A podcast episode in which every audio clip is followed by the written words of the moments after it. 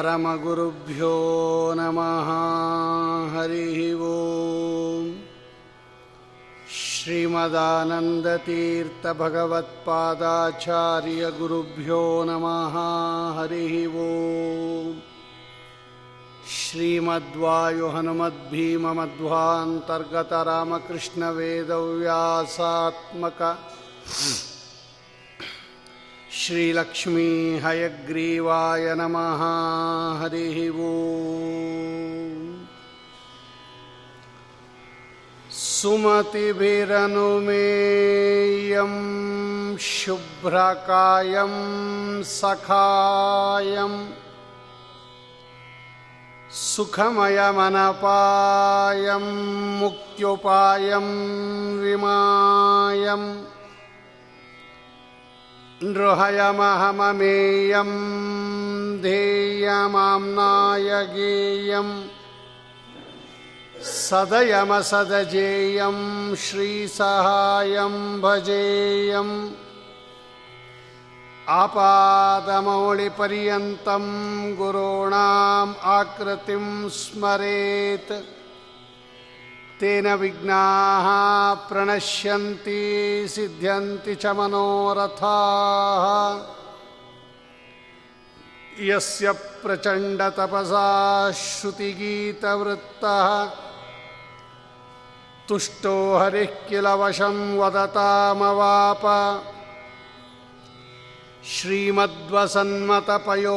श्रीमद्वसन्मतपयोनिधिपूर्णचन्द्रः श्रीविष्णुतीर्थमुनिराण्मुदमातनोतु।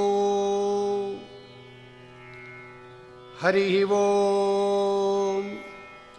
स्वस्तु श्रीरस्तु मे शस्तं निस्तुला निस्तुलत् पुनः। वस्तुनो वस्तुनो नित्यं समस्तव्यस्तयोगतः नमः परस्मै पुरुषाय भूयसे सदुद्भवस्थाननिरोधलीलया गृहीतशक्तित्रितयाय देहिनाम् ಅಂತರ್ಧ್ರುವಾಯ ಅನುಪಲಭ್ಯ ವರ್ತಮನೆ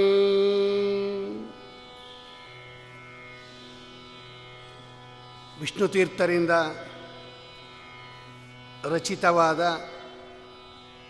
ಶ್ರೀಮದ್ ಭಾಗವತದ ವ್ಯಾಖ್ಯಾನ, ಭಾಗವತ ಸಾರೋದ್ಧಾರ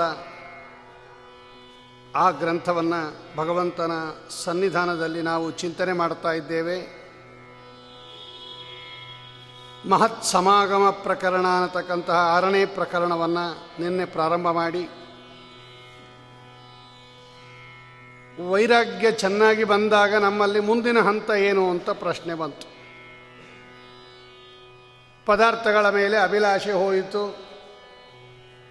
ಭಗವಂತನ ಮೇಲೆ ಆಸೆ ಬಂತು, ವೈರಾಗ್ಯ ಬಂತು. ಮುಂದೇನು ಅಂತ ಪ್ರಶ್ನೆ ಬಂದಾಗ, ಮಹತ್ ಸಮಾಗಮ ಪ್ರಕರಣ ಅನ್ನತಕ್ಕಂತಹ ಒಂದು ಪ್ರಕರಣವನ್ನು ವಿಷ್ಣುತೀರ್ಥರು ಭಾಗವತದ ಶ್ಲೋಕಗಳನ್ನೇ ಆರಿಸಿಕೊಂಡು ಆ ಪ್ರಕರಣವನ್ನು ನಿರೂಪಣೆ ಮಾಡಿ ತೋರಿಸ್ತಾರೆ ನಮಗೆ.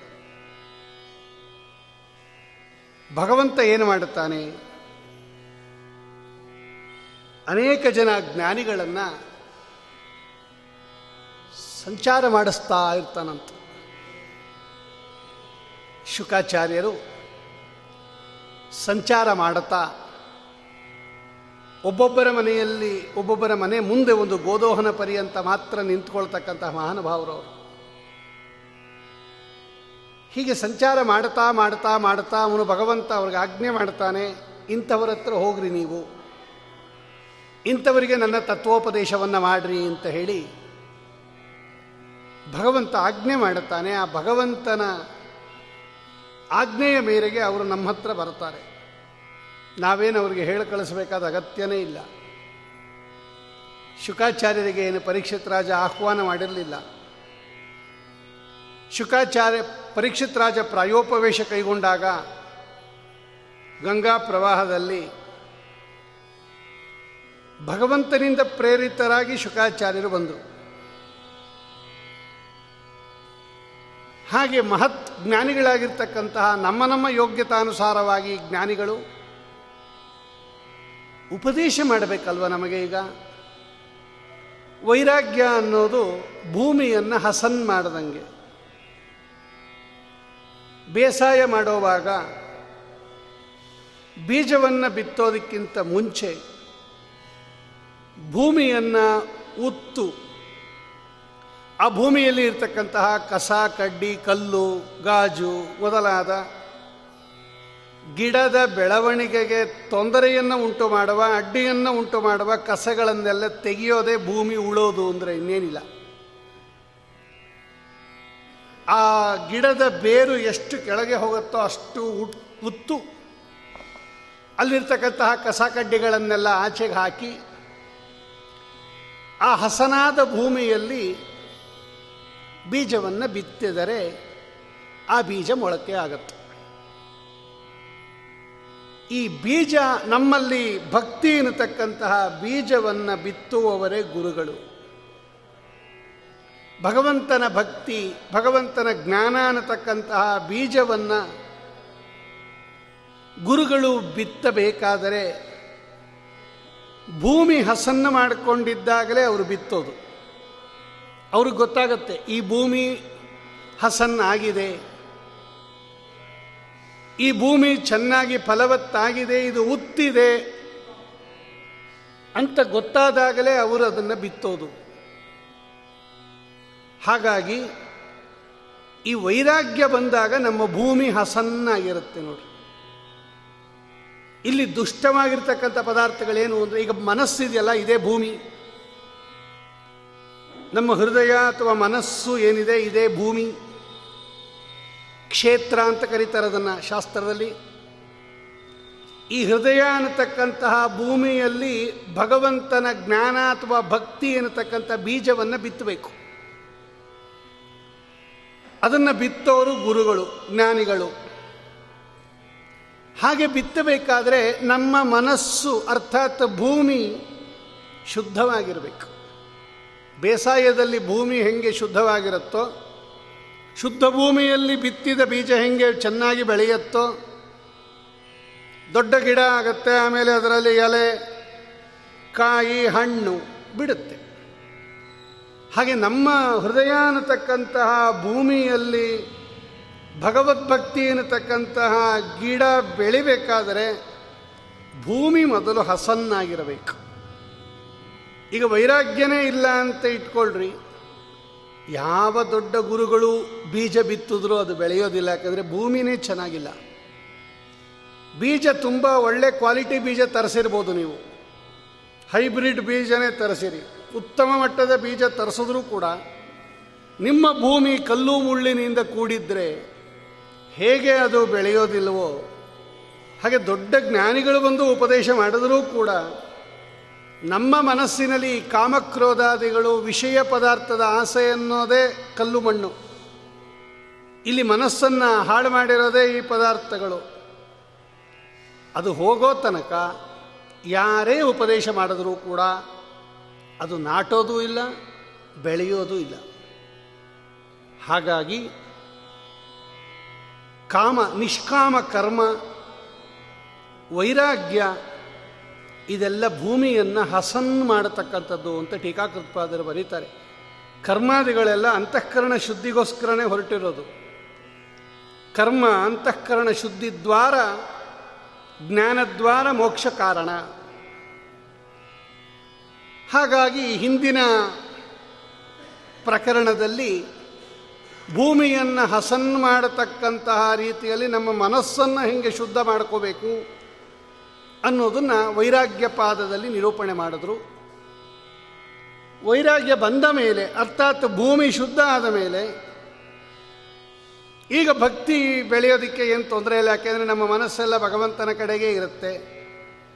ಅದಕ್ಕೆ ಅಡ್ಡಿಪಡಿಸ್ತಕ್ಕಂಥ ಕಾಮಕ್ರೋಧಾದಿ ಕಲ್ಲು ಮುಳ್ಳುಗಳು ಹೊರಟೋಗಿದೆ ತೆಗೆದು ಬಿಟ್ಟಿದ್ದೀವಿ ನಾವು. ಈಗ ಬೀಜ ಬಿತ್ತು ಬಿಟ್ಟರೆ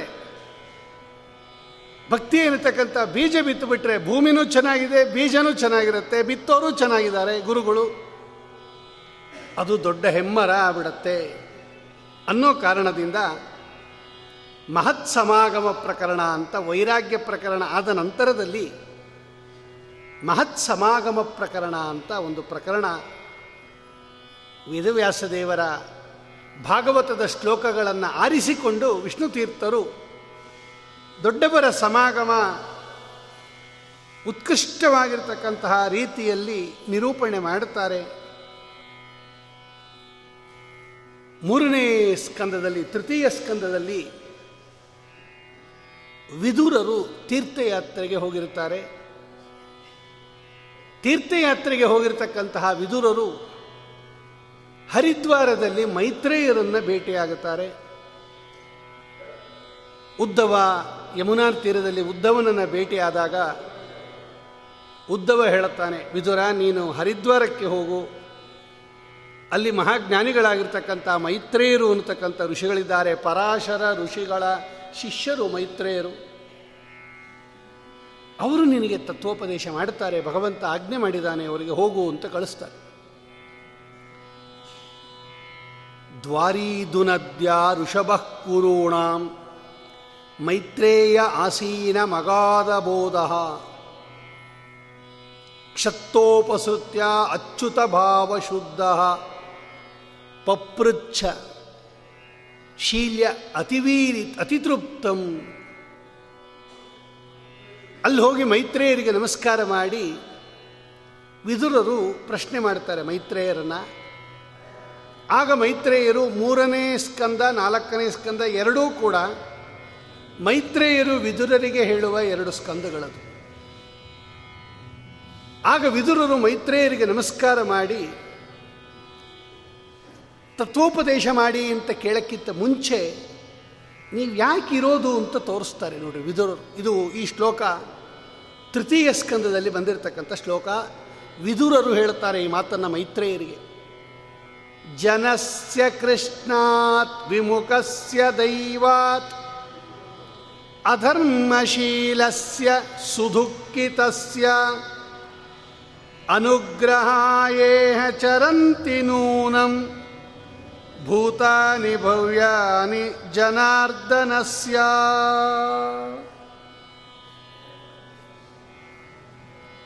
ಜನಸ್ಯ ಯಾಕೆ ನೀವು ಸಂಚಾರ ಮಾಡ್ತಾ ಇರ್ತೀರಾ ಸ್ವಾಮಿ?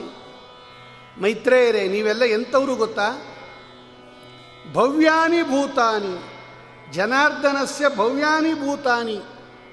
ನೀವೆಲ್ಲ ಭಗವಂತನ ವಿಶೇಷ ಅನುಗ್ರಹಕ್ಕೆ ಪಾತ್ರರಾದವರು. ಯಾಕೆ ಸಂಚಾರ ಮಾಡ್ತೀರಾ ನೀವು? ಚರಂತಿ ನೂನಂ ಸಂಚಾರ ಮಾಡ್ತಾ ಇರ್ತಾರೆ ನೀವು. ಯಾಕೆ ಸಂಚಾರ ಮಾಡ್ತಾ ಇರ್ತೀರಾ? ಜನಸ್ಯ ಕೃಷ್ಣಾತ್ ವಿಮುಖಸ್ಯ ದೈವಾತ್ ಅಧರ್ಮಶೀಲಸ್ಯ ಸುದುಃಖಿತಸ್ಯ ಅನುಗ್ರಹಾಯೇಹ ಚರಂತಿ ನೂನಂ ಭೂತಾನಿ ಭವ್ಯಾನಿ ಜನಾರ್ದನಸ್ಯ. ನೀವೆಲ್ಲ ಪರಮಾತ್ಮನ ಮಹಾ ಅನುಗ್ರಹಕ್ಕೆ ಪಾತ್ರರಾದವರು. ಯಾರು ಭಗವಂತನಿಂದ ವಿಮುಖನಾಗಿರ್ತಾರೆ ಕೃಷ್ಣಾತ್ ವಿಮುಖಸ್ಯ. ದೈವಾತ್ ಕೃಷ್ಣಸ್ಯ ವಿಮುಖ ವಿಮುಖ. ಅಂದರೆ ಭಗವಂತನಿಂದ ದೂರರಾಗಿ ಅತಯೇವ ಅಧರ್ಮಶೀಲಸ್ಯ.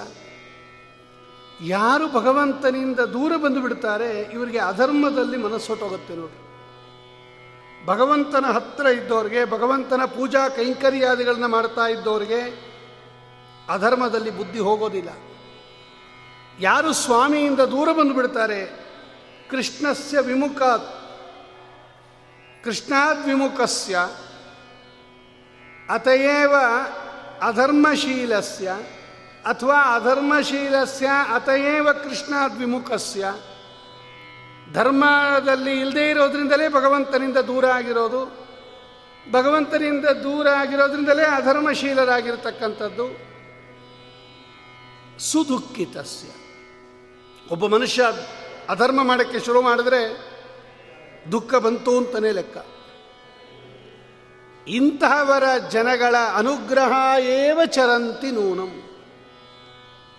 ಇಂತಹವರನ್ನು ಅನುಗ್ರಹ ಮಾಡೋಕ್ಕೋಸ್ಕರವಾಗಿ ನಿಮ್ಮಂತಹ ಜ್ಞಾನಿಗಳು ಭಗವಂತನ ಆಜ್ಞೆಯಿಂದ ಸಂಚಾರ ಮಾಡ್ತಾ ಇರ್ತಾರೆ. ಭೂತಾನಿ ಭವ್ಯಾನಿ ಜನಾರ್ದನಸ್ಯ. ವಿದುರರು ಮೈತ್ರೇಯರಿಗೆ ಈ ಮಾತನ್ನು ಆಡ್ತಾರೆ ಭಾಗವತ ತೃತೀಯ ಸ್ಕಂದದಲ್ಲಿ. ಹಾಗಾಗಿ ಜ್ಞಾನಿಗಳು ಯಾಕೆ ಮಾಡ, ಯಾಕೆ ಸಂಚಾರ ಮಾಡ್ತಾ ಇರ್ತಾರೆ? ನಮ್ಮಂತಹವರನ್ನು ಉದ್ಧಾರ ಮಾಡೋದಕ್ಕೆ ಅವರ ಕೆಲಸ. ಇಂತಹ ಜ್ಞಾನಿಗಳ ಸಮಾಗಮವನ್ನು ನಾವು ಮಾಡಬೇಕು ಅಂತ ಉತ್ಕೃಷ್ಟವಾಗಿರ್ತಕ್ಕಂತಹ ರೀತಿಯಲ್ಲಿ ನಿರೂಪಣೆ ಮಾಡಿ ತೋರಿಸ್ತಾರೆ.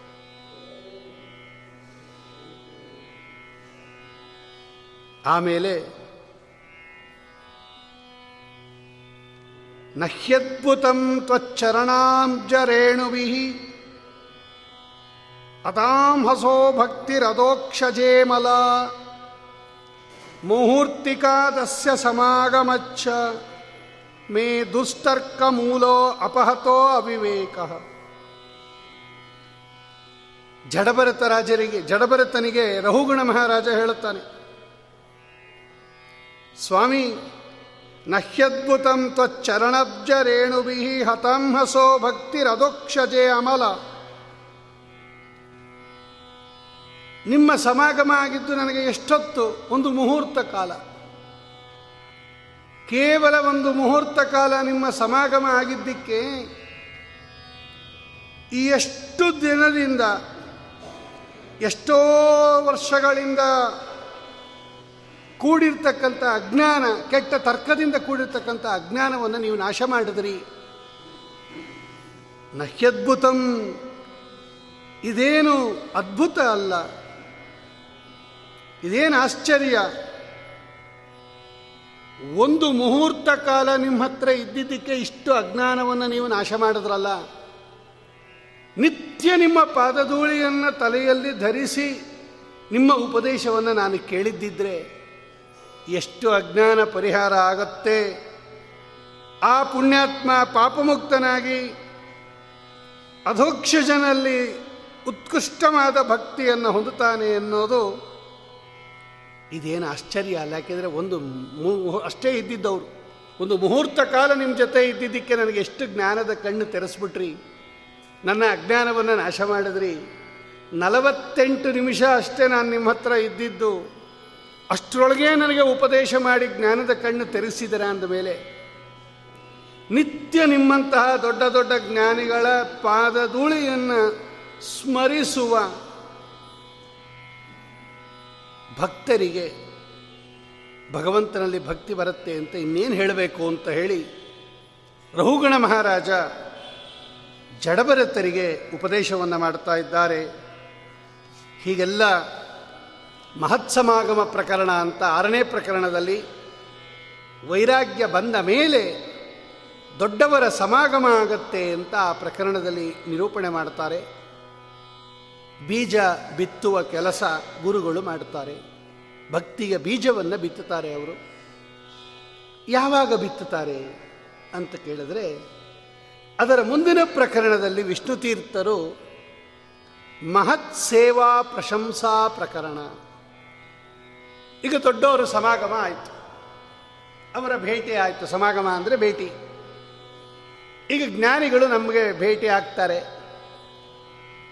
ನಮಗೆ ತತ್ವೋಪದೇಶ ಮಾಡಿಬಿಡ್ತಾರಾ ಅಂತ ಪ್ರಶ್ನೆ ಬಂದಾಗ, ಇಲ್ಲ, ಹಾಗೆಲ್ಲ ಮಾಡೋದಿಲ್ಲ ಅವರು. ಮತ್ತೇನು ಮಾಡಬೇಕು? ಚೆನ್ನಾಗಿ ಅವರ ಉಪಸತ್ತಿ ಅಂತ ಕರೀತಾರೆ ನಮ್ಮಲ್ಲಿ ಗುರು ಉಪಸತ್ತಿ ಚೆನ್ನಾಗಿ ಅವರ ಸೇವಾವನ್ನು ಮಾಡಬೇಕಂತರು. ಅಂದರೆ, ಗುರುಪೂಜಾ.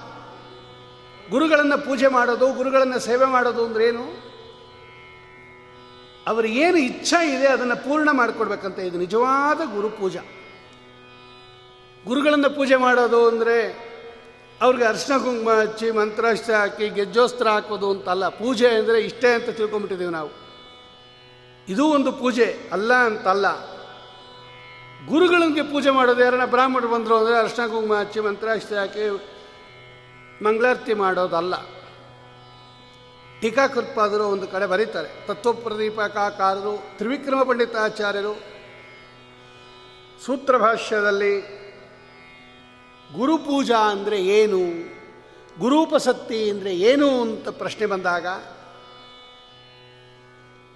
ನನ್ನ ಹೆಂಗೆ ಪೂಜೆ ಮಾಡ್ತಿರೋ ಗುರುಗಳ ಪೂಜೆಯನ್ನೂ ಮಾಡ್ರಿ ಅಂತ ಭಗವಂತ ಹೇಳೋ ಸಂದರ್ಭದಲ್ಲಿ ಗುರುಪೂಜಾ ಅಂದರೆ ಏನಪ್ಪ ಅಂದಾಗ ಗುರುಗಳ ಮನೋಭೀಷ್ಟ ಏನಿದೆ ಎನ್ನುವುದನ್ನು ತಿಳ್ಕೊಂಡು ಅದನ್ನು ಪೂರ್ಣ ಮಾಡಿಬಿಟ್ಟರೆ ಇದು ಗುರುಸೇವಾ ಅಂತ ಕರೀತಾರೆ. ಅವ್ರಂಗೆಲ್ಲ ಹೇಳೋದಿಲ್ಲ, ನನ್ನ ಮನಸ್ಸಿನಲ್ಲಿ ಏನು ಅಭೀಷ್ಟ ಇದೆ ಅಂತ ಅವ್ರು ಯಾಕೆ ಹೇಳ್ತಾರೆ? ಗುರುಗಳು. ಅವರು ಈ- ಶಿಕ್ಷಣ ಹತ್ರ ಹೋಗಿ ಹೇಳ್ಕೊಂಬಕ್ಕೆ ಬರ್ತಾರ, ಭಗವಂತನ ಹತ್ರ ಹೇಳೋರು ಅವರು. ಆದರೆ ಅಷ್ಟು ಹತ್ತಿರ ಗುರುಗಳ ಹತ್ರ ಇದ್ದು ಅವರನ್ನು ಸೇವೆ ಮಾಡಿ ಉಪಾಯಗಳಿಂದ ಅವರ ಮನಸ್ಸಿನಲ್ಲಿ ಏನು ಅಪೇಕ್ಷೆ ಇದೆ? ಏನು ಭಗವದ್ವಿಷಯಕವಾಗಿರ್ತಕ್ಕಂಥ ಅಪೇಕ್ಷಾವನ್ನೇ ಇಟ್ಕೊಂಡಿರ್ತಾರೆ. ಅವರ ಮನಸ್ಸಿನಲ್ಲಿ ಏನು ಅಪೇಕ್ಷೆ ಇದೆ ಅನ್ನೋದನ್ನು ತಿಳ್ಕೊಂಡು ಅದನ್ನು ನಾವು ಎಲ್ಲ ಪ್ರಯತ್ನಗಳನ್ನು ಪಟ್ಟು ಆ ಅಭೀಷ್ಟವನ್ನು ಈಡೇರಿಸಿಬಿಟ್ರೆ ಅದಕ್ಕಿಂತ ಹೆಚ್ಚಾದ ಗುರು ಪೂಜಾ, ಗುರು ಕಾಣಿಕೆ ಇಲ್ಲವೇ ಇಲ್ಲ. ಸಂದೀಪಿನ್ಯಾಚಾರ್ಯರ ಹತ್ರ ಕೃಷ್ಣ ಪರಮಾತ್ಮ ಲೋಕಶಿಕ್ಷಣಾರ್ಥವಾಗಿ ಅಧ್ಯಯನ ಮಾಡಿದ. ಯದ್ಯಪಿ ಭಗವಂತನಿಗೇನು ಗುರುಗಳ ಹತ್ರ ಹೋಗಿ ಓದಬೇಕಾದ ಅಗತ್ಯ ಇಲ್ಲ. ಗುರುಪದೇಶ ಜನ್ಯ ಜ್ಞಾನ ಅಲ್ಲ ಭಗವಂತನದು. ಒಂದು ಸ್ವರೂಪ ಜ್ಞಾನ ಭಗವಂತನದು. ಸ್ವಾಭಾವಿಕವಾದ ಜ್ಞಾನ ಉಪಾಧಿ ಖಂಡನದಲ್ಲಿ ಶ್ರೀಮದಾಚಾರ್ಯರು ಹೇಳುತ್ತಾರೆ. ಸರ್ವಜ್ಞ ಶಿಖಾಮಣಿ ಭಗವಂತ ಅಜ್ಞತಾ ಅಖಿಲ ಸಂವೇತ್ತು ಘಟತೇನ ಕುತಶ್ಚನ. ಅಖಿಲ ಸಂವೇತ್ತು ತಾಚ್ಛೀಲಿಕ ತೃನ್ ಪ್ರತ್ಯಯ ಪ್ರಯೋಗದಿಂದ ಭಗವಂತನಲ್ಲಿರ್ತಕ್ಕಂತಹ ಸರ್ವಜ್ಞತ್ವ ಅವನ ಸ್ವರೂಪ ಅಂತ ಗೊತ್ತಾಗತ್ತೆ ಅಂತ ಟೀಕಾಕೃತ್ಪಾದರು ಬರೀತಾರೆ. ಸಂವೇತ್ತು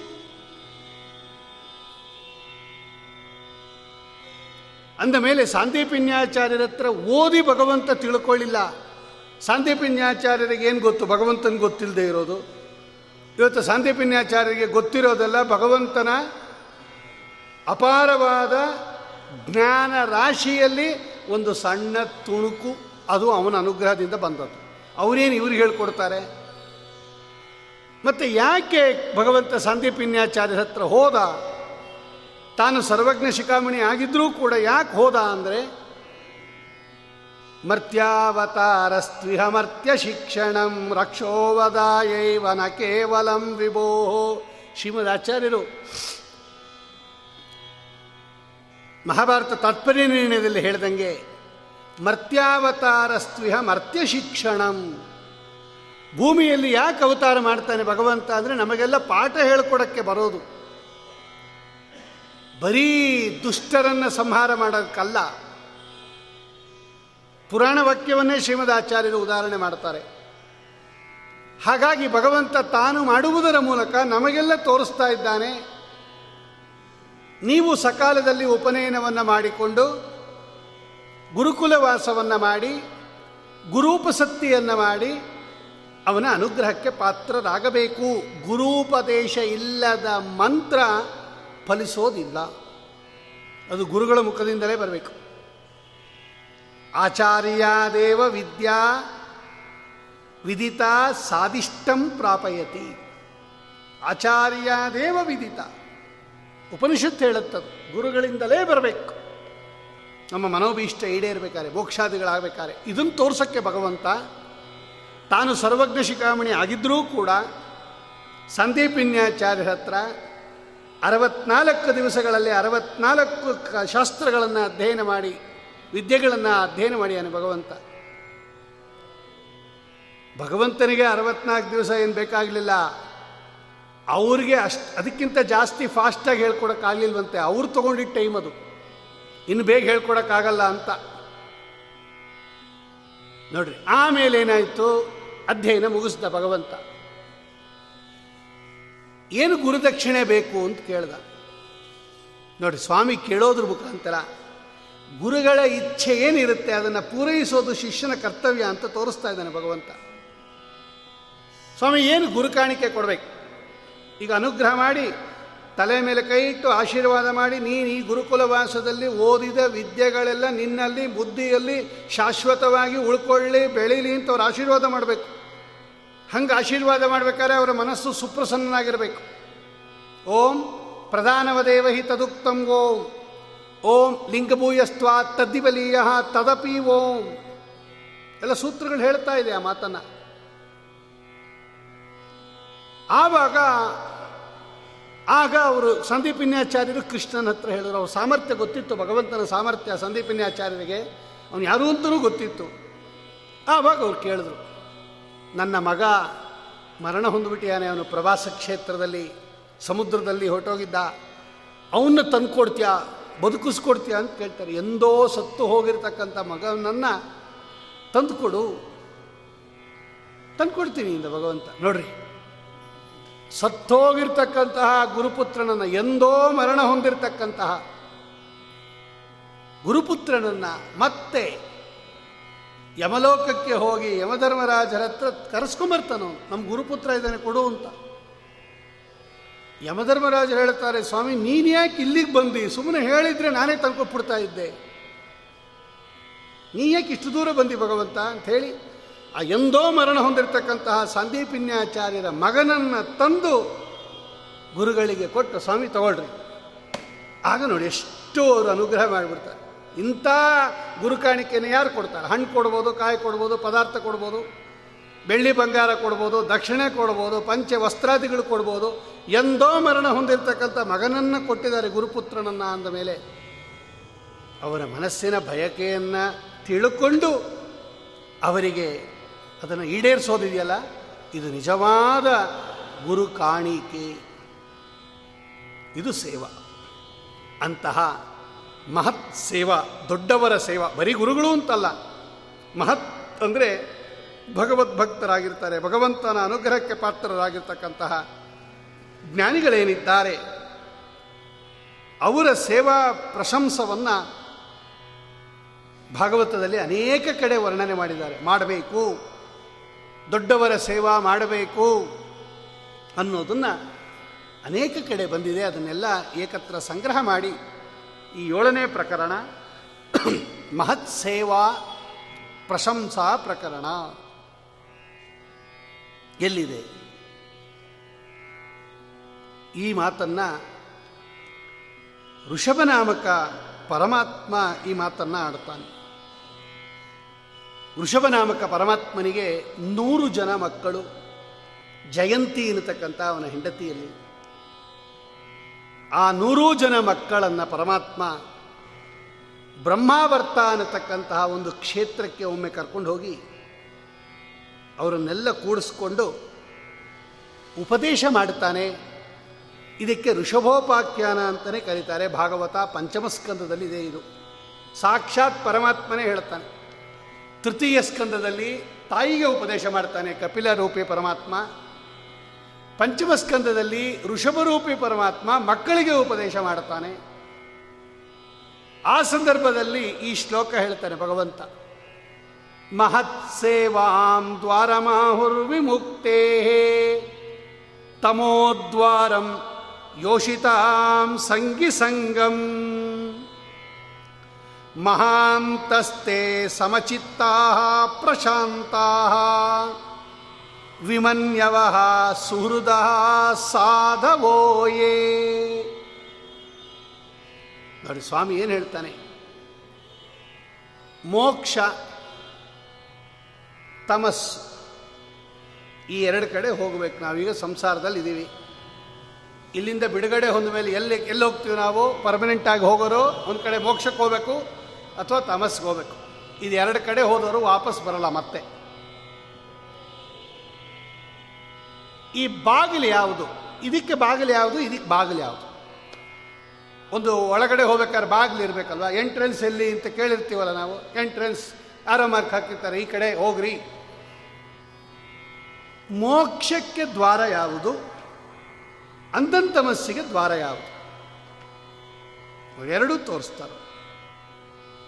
ಭಗವಂತ ತೋರಿಸ್ತಾನ್ರಿ. ದಾರಿ ಯಾವುದಯ್ಯ ವೈಕುಂಠಕ್ಕೆ ದಾರಿ ತೋರಿಸಯ್ಯ. ದಾರಿ ಯಾವುದಯ್ಯ ತಮಸ್ಸಿಗೆ ದಾರಿ ತೋರಿಸಯ್ಯ. ಅಲ್ಲ, ತಮಸ್ಸಿಗೆ ದಾರಿ ತಗೊಂಡು ಏನು ಮಾಡಬೇಕು ಅಂದರೆ ಅಲ್ಲಿ ಹೋಗಬಾರ್ದು ಅಂತ ತಿಳ್ಕೊಂಡಿರ್ಬೇಕು. ಆ ದಾರಿಲಿ ಹೋಗಬಾರ್ದು ಅನ್ನೋದು ಜ್ಞಾನ ಗೊತ್ತಿರಬೇಕು ನಮಗೆ. ಹಾಗೆ ಯಾವುದು ದಾರಿ ಸ್ವಾಮಿ? ದಾರಿ ಯಾವುದಯ್ಯ ವೈಕುಂಠಕ್ಕೆ ದಾರಿ ತೋರಿಸಯ್ಯ ಅಂತ ಕೇಳಿದಾಗ, ಇದೇ ಋಷಭನಾಮಕ ಪರಮಾತ್ಮ ದಾರಿ ತೋರಿಸ್ತಾನೆ. ವಿಮುಕ್ತೇಹೇ. ವೈಕುಂಠಕ್ಕೆ ದಾರಿ ತೋರಿಸ್ತೀನಿ ನಾನು ಅಂಥೇಳಿ ಏನು ಸ್ವಾಮಿ ಮೋಕ್ಷಕ್ಕೆ ಮಾರ್ಗ? ದ್ವಾರ ಯಾವುದು? ಬಾಗಿಲು ಯಾವುದು ಅಂದಾಗ ಮಹತ್ ಸೇವಾ ದ್ವಾರ ಮಾಹುರ್ವಿಮುಕ್ತೇ ನೋಡಪ್ಪ, ಜ್ಞಾನಿಗಳು ಹೇಳ್ತಾರೆ, ದೊಡ್ಡವರ ಸೇವಾ ಇದೆಯಲ್ಲ, ಮಹಾತ್ಮರ ಸೇವಾ. ಇವರ ಸೇವೆ ಮೋಕ್ಷಕ್ಕೆ ದಾರಿ ಅದು. ಅದಕ್ಕೆ ದೊಡ್ಡವರ ಪಾದಕ್ಕೆ ಬೀಳಬೇಕ್ರಿ ಜನ್ಮ ಪೂರ್ತಿ ಸವಸು ಬಿಡಬೇಕು. ಅವ್ರು ನಮಗೆ ಅನುಗ್ರಹ ಮಾಡೋ ತನಕ ಅವರ ಪಾದ ಬಿಡಕೂಡ್ದು. ಹಾಗೆ ಗಟ್ಟಿಯಾಗಿ ಹಿಡಬೇಕು ಮಾಮಗ್ನ ರೂಪಂ ಸದಾ. ಸಮುದ್ರ ಗುರೋ ಮಾಮಗ್ನ ರೂಪಂ ಸದಾ. ಸಮುದ್ರ ಗುರೋ. ಸಂಸಾರೇ ಅಕ್ಷಯ ಸಾಗರೇ ಪ್ರಕಟಿತೋ ಅಗಾಧೆ ಸದಾ ದುಸ್ತರೇ ಸರ್ವಾವಜ್ಞ ಜಲಗ್ರಹೈ. ಅನುಪಮೈ ಕಾಮಾದಿ ವಂಗಾಕುಲೆ ನಾನಾ ವಿಭ್ರಮ ದುರ್ಭ್ರಮೆ ಅಮಿತಭಯ ಸ್ತೋಮಾದಿ ಫೇನೋತ್ಕಟೆ ದುಃಖೋತ್ಕೃಷ್ಟ ವಿಷಯ ಸಮುದ್ಧರ ಗುರೋ ಮಾಮಗ್ನ ರೂಪಂ ಸದಾ. ಅವ್ರ ಕಾಲೇ ಬೀಳ್ಕೂಡ್ದು ನೀವು ಉದ್ಧಾರ ಮಾಡೋ ತನಕ ಬಿಡಲ್ಲ. ಇಷ್ಟ ಸೇವಾ ಮಾಡಬೇಕು ಅವ್ರದ್ದು ಹೀಗೆ ಪ್ರಾರ್ಥನೆ ಮಾಡಬೇಕು. ಇಂಥವರ ಮಾ ಇಂಥವರ ದೊಡ್ಡವರ ಸೇವಾ ಇದೆಯಲ್ಲ? ಇದು ವೈಕುಂಠಕ್ಕೆ ಮಾರ್ಗ ಆಗುತ್ತೆ ಅಂತಾನೆ ಭಗವಂತ. ಮಹತ್ ಸೇವಾಂ. ದ್ವಾರಮಾಹುರ್ ವಿಮುಕ್ತೇ. ನೋಡಿ, ಸ್ವಾಮಿ ಆಡಿರೋ ಮಾತ್ರಿ ಅದು. ಯಾವ ಭಗವಂತ ನಮಗೆ ಮೋಕ್ಷವನ್ನು ಕೊಡ್ತಾನೆ, ಅದೇ ಭಗವಂತ ದಾರಿ ಯಾವುದು ಅಂತಲೂ ತೋರಿಸ್ತಾ ಇದ್ದಾನೆ. ದೊಡ್ಡವರ ಸೇವಾ, ಮೋಕ್ಷಕ್ಕೆ ದ್ವಾರ. ಮಹಾತ್ಮರ ಸೇವಾ, ಮೋಕ್ಷಕ್ಕೆ ದ್ವಾರ. ಇದನ್ನು ಬಿಟ್ಟು ಇನ್ನೊಂದು ಮಾರ್ಗ ಇಲ್ಲ ಅಂತಾರೆ ಭಗವಂತ. ನೀವು ಬರಲೇಬೇಕು. ಗುರುವಿನ ಗುಲಾಮನಾಗುವ ತನಕ ದೊರೆಯದಣ್ಣ ಮುಕ್ಕುತಿ. ನೋಡಿ ಟ್ರಾನ್ಸ್ಲೇಷನ್ ಮಾಡಿಬಿಡ್ತಾರೆ ದಾಸರಾಯರು ತಕ್ಷಣ ಟ್ರಾನ್ಸ್ಲೇಟ್ ಮಾಡಿಬಿಡ್ತಾರೆ. ಇದೆ, ಮಹತ್ ಸೇವಾಂ ದ್ವಾರಮಾಹುರು ವಿಮುಕ್ತೇ. ಅವರ ಪಾದ ಹಿಡಿಬೇಕು, ಗಟ್ಟಿಯಾಗಿ. ಅದು ಏನು? ಅಲ್ಲಿ ಎಂಥ ಪದ ಪ್ರಯೋಗ ಮಾಡ್ಯಾರ ನೋಡ್ರಿ. ಸೇವಕ ಅನ್ಲಿಲ್ಲ, ದಾಸ ಅನ್ಲಿಲ್ಲ, ಗುಲಾಮ ಅಂತ ಕರೆದುಬಿಟ್ಟು ಈ ಗುಲಾಮ ಶಬ್ದ ಇದೆಯಲ್ಲ, ಅತ್ಯಂತ ಕೀಳು ಮಟ್ಟದ್ದು. ಯಾರನ್ನಾದರೂ ನೀವು ಗುಲಾಮ ಅಂದ್ಬಿಡ್ರಿ ಅವ್ನಿಗೆ ಎಷ್ಟು ಕೋಪ ಬಂದ್ಬಿಡುತ್ತೆ ಗೊತ್ತಾ? ಸೇವಕ ಅಂದ್ರಾದರೂ ಸ್ವಲ್ಪ ಗ್ರೇಡ್ ಅದು. ಸರ್ವೆಂಟ್ ಅಂದಾದರೂ ಸ್ವಲ್ಪ ತಡ್ಕೋತಾನೆ. ಏ ಗುಲಾಮ ಅಂದ್ಬಿಡ್ರಿ. ಮಹಾಭಯಂಕರ ಕೋಪ ಬಂದ್ಬಿಡುತ್ತೆ. ಯಾಕೆಂದರೆ ಗುಲಾಮ ಅಂದರೆ ಜೀವಿತ ಪರ್ಯಂತ ಅವ್ರ ಮನೇಲೇ ಇರಬೇಕು. ಹ್ಞೂ ಇದು ಪ್ರಾಬ್ಲಮ್. ಹಿಂದಿನ ಕಾಲದಲ್ಲಿ ಸಾಲ ಗೀಲ ಮಾಡಿಬಿಟ್ಟಾಗ ಸಾಲ ತೀರ್ಸಕ್ಕಾಗದೇ ಇದ್ದರೆ ತಮ್ಮ ಮಕ್ಕಳನ್ನು ಅವ್ರ ಮನೆಯಲ್ಲೇ ಗುಲಾಮರನ್ನಾಗಿ ಮಾಡಿಬಿಡೋರು. ಒತ್ತೆ ಇಟ್ಬಿಟ್ಟು ಸಾಲ ತೊಗೊಂಬರೋರು. ಮಕ್ಕಳನ್ನು ಒತ್ತೆ ಇಟ್ಬಿಟ್ಟು ಸಾಲ ತೊಗೊಂಬರೋರು. ಆ ಮಕ್ಕಳ ಕೈಲಿ ಅವರೇನು ಬೇಕಾದರೂ ಕೆಲಸ ಮಾಡಿಸ್ಕೋಬೋದು. ಯಾರ ಹತ್ರ ಒತ್ತೆ ಇಟ್ಟಿರ್ತೀರಲ್ಲ, ನೀವು ಅವ್ರಿಗೆ ಅವ್ರ ಹಣ ವಾಪಸ್ ಕೊಟ್ಟು ಅಥವಾ ಅವರ ಬಂಗಾರ ವಾಪಸ್ ಕೊಟ್ಟು ನಿಮ್ಮ ಮಕ್ಕಳನ್ನು ಬಿಡಿಸ್ಕೊಂಡು ಬರೋ ತನಕ ಅವ್ರು ಹೇಳಿದ ಕೆಲಸ ಮಾಡಬೇಕು. ಏ ಗುಲಾಮ, ಮಾಡು ಅನ್ನೋರು. ಹಿಂಗೆ ನಾವು ಇರಬೇಕಂತೆ ಗುರುಗಳ ಹತ್ರ. ಅವ್ರು ಏನೇ ಹೇಳಿರಿ ಆ ಕೆಲಸ ಈ ಕೆಲಸ ಅಂತಲ್ಲ, ಅವ್ರು ಏನೇ ಹೇಳಲಿ. ನಮ್ಮ ಪ್ರೆಸ್ಟೀಜು, ನಮ್ಮ ಅಂತಸ್ಸು, ನಮ್ಮ ಗೌರವ, ನಮ್ಮ ದೊಡ್ಡದಾಗಿರ್ತಕ್ಕಂತಹ ಇದೆಲ್ಲ ಗುರುಕುಲಕ್ಕೆ ಹೋದ ಮೇಲೆ ಇದೆಲ್ಲ ಹೊಟ್ಟೋಗ್ಬಿಡುತ್ತೆ ಈ ಕಾರ್ಖಾನೆಯಲ್ಲಿ ದೊಡ್ಡ ಪ್ರೆಸಿಡೆಂಟ್ ಆಗಿರ್ಬೋದು, ಗುರುಗಳ ಹತ್ರ ಹೋದರೆ ಗುಲಾಮನೇ ನೀನು. ನೀನು ಯಾವುದೋ ಒಂದು ದೊಡ್ಡ ಹುದ್ದೆಯಲ್ಲಿರ್ಬೋದು, ದೊಡ್ಡ ಸಂಬ ಇದಾಗಿರ್ಬೋದು, ಅಧಿಕಾರಿ ಆಗಿರ್ಬೋದು. ಸನ್ನಿಧಾನಕ್ಕೆ ಬಂತು ಅಂದರೆ ನೀ ಗುಲಾಮನೆ. ಅದಕ್ಕೆ ದಾಸರಾಯರು ಹೇಳ್ತಾರೆ, ಗುರುವಿನ ಗುಲಾಮನಾಗುವ ತನಕ ದೊರೆಯದಣ್ಣ ಮುಖ ಹಂಗಿರ್ಬೇಕಂತ. ಏನು ಹೇಳಿ ಅವ್ರು ಮಾಡ್ಬೇಕಂತ? ಮಹತ್ ಸೇವಾಂ ದ್ವಾರಮಾಹುರ್ ವಿಮುಕ್ತೇ ಭಗವಂತ ಹೇಳ್ದ, ದೊಡ್ಡವರ ಸೇವಾ ಅವರ ಮನೋಭೀಷ್ಟವನ್ನು ಪೂರೈಸೋದಕ್ಕೆ ಪ್ರಯತ್ನ ಪಡ್ರಿ, ಪ್ರಾಮಾಣಿಕ ಪ್ರಯತ್ನ ಪಡ್ರಿ. ಇದು ನಿಮಗೆ ಮೋಕ್ಷಕ್ಕೆ ದ್ವಾರ. ಪ್ರಥಮ ಏಕಾದಶಿ, ವೈಕುಂಠ ಏಕಾದಶಿ ಅಂತ ಒಂದು ಏಕಾದಶಿ ಬರುತ್ತೆ ನೋಡಿ ಪುಷ್ಯಮಾಸದಲ್ಲೋ ಮಾರ್ಗಶಿರ ಮಾಸದಲ್ಲೋ ಬರುತ್ತೆ ವೈಕುಂಠ ಏಕಾದಶಿ. ಅದಕ್ಕೆ ಎಲ್ಲ ದೇವಸ್ಥಾನಗಳಲ್ಲಿ, ಅದು ಶ್ರೀನಿವಾಸ ದೇವ ದೇವಸ್ಥಾನದಲ್ಲಿ ವೈಕುಂಠ ದ್ವಾರ ದರ್ಶನ ಅಂತ ಒಂದು ಮಾಡಿರ್ತಾರೆ. ಅದಕ್ಕೆ ಒಂದು ಬೇರೆ ಬಾಗಿಲು ಮಾಡಿರ್ತಾರೆ. ಅಥವಾ ಪರ್ಮನೆಂಟ್ ಬಾಗಿಲು ಇಲ್ಲದೇ ಇದ್ದರೆ ಇವರೇ ಒಂದು ಟೆಂಪ್ರರಿಯಾಗಿ ಮಾಡಿಸಿರ್ತಾರೆ ಹೂವಲ್ಲಿ. ದುಡ್ಡು ಖರ್ಚು ಮಾಡಿ. ಎಲ್ಲರೂ ಅದರ ಕೆಳಗೆ ನುಗ್ಗಿ ಅವತ್ತು ದೇವರ ದರ್ಶನ ಮಾಡ್ಕೊಂಬರ್ಬೇಕು. ಬೇಗ ಭಗವಂತನ ಮೇಲೆ ಕೂಡಿಸಿರ್ತಾರೆ, ಅದರ ಕೆಳಗೆ ಕಳಿಸ್ತಾರೆ. ಅದಕ್ಕೆ ಟಿಕೆಟು ನೂರು ರೂಪಾಯಿ, ಐವತ್ತು ರೂಪಾಯಿ ಸ್ಪೆಷಲ್ ದರ್ಶನ ಐನೂರು ರೂಪಾಯಿ. ಇವರು ಕಷ್ಟಪಟ್ಟು ಅಥವಾ ಬೆಳಗ್ಗೆಯಿಂದ ಕ್ಯೂ ನಿಂತ್ಕೊಂಡು ಏನೋ ಮಾಡಿ ಅರ್ಚಕರಿಗೆ ದುಡ್ಡು ಕೊಟ್ಟು ಅಥವಾ ಟಿಕೆಟ್ ತಗೊಂಡು ಅದರೊಳಗೆ ಹೊಟ್ಟೋಗ್ತಾರೆ ಅದ್ರ ಕೆಳಗಡೆ ಹೊಟ್ಟೋಗ್ಬಿಟ್ಟು ಇನ್ನೇನು ವೈಕುಂಠಕ್ಕೆ ಹೋಗ್ಬಿಟ್ವಲ್ಲ ನಾವು? ಆ ದ್ವಾರದಲ್ಲಿ ಹೋದರೆ ವೈಕುಂಠಕ್ಕೆ ಅದು ವೈಕುಂಠ ದ್ವಾರ ಅಂತಲೇ ಕರೀತಾರೆ. ಅದರಲ್ಲಿ ಹೋದರೆ ಎಲ್ಲಿಗೆ ಹೋಗ್ತೀವಿ ನಾವು? ವೈಕುಂಠಕ್ಕೆ ಹೋಗ್ತೀವಿ. ಇನ್ನೇನು ವೈಕುಂಠಕ್ಕೆ ಹೋದ ಮೇಲೆ ಇನ್ನೇನು ಮಾಡಬೇಕಾದ ಅಗತ್ಯ ಇಲ್ಲ. ಪುರಾಣಕ್ಕೆ ಬರಬೇಕಾದ ಅಗತ್ಯ ಇಲ್ಲ ಸಂಧ್ಯಾವನೆ ಮಾಡಬೇಕಾದ ಅಗತ್ಯ ಇಲ್ಲ, ಏನಿಲ್ಲ, ವೈಕುಂಠ ಕೊಟ್ಟೋಗಿದ್ದೀವಲ್ಲ. ಅದೆಲ್ಲ ಸಾಂಕೇತಿಕ ಅಷ್ಟೆ. ನಿಜವಾಗಲೂ ವೈಕುಂಠದ ದ್ವಾರ ಅಂದರೆ ಯಾವುದು? ಮಹತ್ಸೇವಾಂ ದ್ವಾರ ಮಾಹುರ್ ವಿಮುಕ್ತಿ ಭಗವಂತನೇ ಹೇಳ್ತಾನ್ರಿ. ಏನೋ ಸುಮ್ಮನೆ ಆ ಬಾಗ್ಲಲ್ಲಿ ಹೋಗ್ಬಿಡೋದು, ಆ ಕಡೆಯಿಂದ ಹೋಗ್ಬಿಟ್ಟು ಅದೇ ತಿಂಡಿ ಗಿಂಡಿ ತಿನ್ಕೊಂಡು ಹೋಗ್ಬಿಡೋದು, ಅಲ್ಲ ಪುಳಿಯೋಗರೆ ದೊನ್ನೆ ಕೊಡ್ತಾ ಇರ್ತಾರೆ, ಅದು ಬೇರೆ ಇದು. ಏಕಾದಶಿ ಅವತ್ತು ಶುದ್ಧ ಉಪವಾಸ ಮಾಡಬೇಕಾಗಿರ್ತಕ್ಕಂಥ ದಿವಸದಲ್ಲಿ ಆ ಕಡೆ ಲಾಡು ಕೊಡ್ತಾ ಇರ್ತಾರೆ. ಇವನು ವೈಕುಂಠ ದ್ವಾರ ಹೋಗ್ಬಿಟ್ಟು ಅಲ್ಲಿ ಲಾಡು ತಿನ್ಕೊಂಡು ಹೊಟ್ಟೋಗ್ಬಿಡೋದು ಲೆಕ್ಕ ಹಾಕ್ಕೊಳ್ಳಿ. ಇವನೇನು ವೈಕುಂಠಕ್ಕೆ ಹೋಗ್ತಾನೆ ಇವನು? ಏಕಾದಶಿ ಉಪವಾಸ ಮಾಡಬೇಕಾಗಿರೋ ಭಗವಂತ ಹೇಳಿದಾನೆ, ಏಕಾದಶಿ ಉಪವಾಸ ಮಾಡಬೇಕು. ರಟಂತಿಹ ಪುರಾಣಾನಿ ನಭೋಕ್ತವ್ಯಂ ನಭೋಕ್ತವ್ಯಂ ನಭೋಕ್ತವ್ಯಂ ಸಂಪ್ರಾಪ್ತೆ ಹರಿವಾಸರೆ. ಕೃಷ್ಣಾಮೃತ ಮಹಾರಣವದಲ್ಲಿ ಹತ್ತಾರು ಶ್ಲೋಕ ಉದಾಹರಣೆ ಮಾಡಿ, ನೂರಾರು ಪುರಾಣಗಳನ್ನು ಉದಾಹರಣೆ ಮಾಡ್ತಾರೆ ಶಿವದಾಚಾರ್ಯರು ಪ್ರಾಣ ಹೋದರೂ ಪರವಾಗಿಲ್ಲ, ಏಕಾದಶಿ ಜಲಪಾನ ಮಾಡೋದೇ ನಿಷಿದ್ಧ. ವೈಕುಂಠಕ್ಕೆ ಹೋಗಿ ಮಾಡಿದ್ದಿದು ನಾವು, ದ್ವಾರದಲ್ಲಿ ಹೋಗ್ಬಿಟ್ಟು. ಇನ್ನು ಕೆಲವು ಕಡೆ ಕ್ಯೂನಲ್ಲಿ ನಿಂತಿದ್ದಾಗಲೇ ಅಲ್ಲೇ ತಗೋತಾ ಇರ್ತಾರೆ ಅವರು. ಇದೆಲ್ಲ ಸುಮ್ಮನೆ ದೇವರ ದರ್ಶನ ಮಾಡಿ ಅನ್ನೋದರಲ್ಲಿ ತಾತ್ಪರ್ಯ. ವೈಕುಂಠಕ್ಕೆ ಹೋಗಬೇಕು ಎನ್ನುವ ಅಭಿಲಾಷೆ ನಮ್ಮಲ್ಲಿದೆ ಅಂತ ಅದು ತೋರಿಸುತ್ತೆ ಹೊರತು ಅದರಲ್ಲಿ ಹೊಟ್ಟೋಗ್ಬಿಟ್ರೆ ವೈಕುಂಠಕ್ಕೆ ಹೋಗಲ್ಲ. ಯಾರೋ ಒಬ್ರು ಹೇಳಿದ್ರು ನನ್ನ ಹತ್ರ, ನೋಡ್ರಿ, ಐನೂರು ರೂಪಾಯಿ ಖರ್ಚು ಮಾಡಿ ವೈಕುಂಠ ದ್ವಾರದಲ್ಲಿ ಹೊಟ್ಟೋಗ್ಬಿಟ್ಟಿದ್ದೀನಿ ಇನ್ನು ನಾನೇನು ಮಾಡಬೇಕಾಗಿಲ್ಲ ಅಂದರು.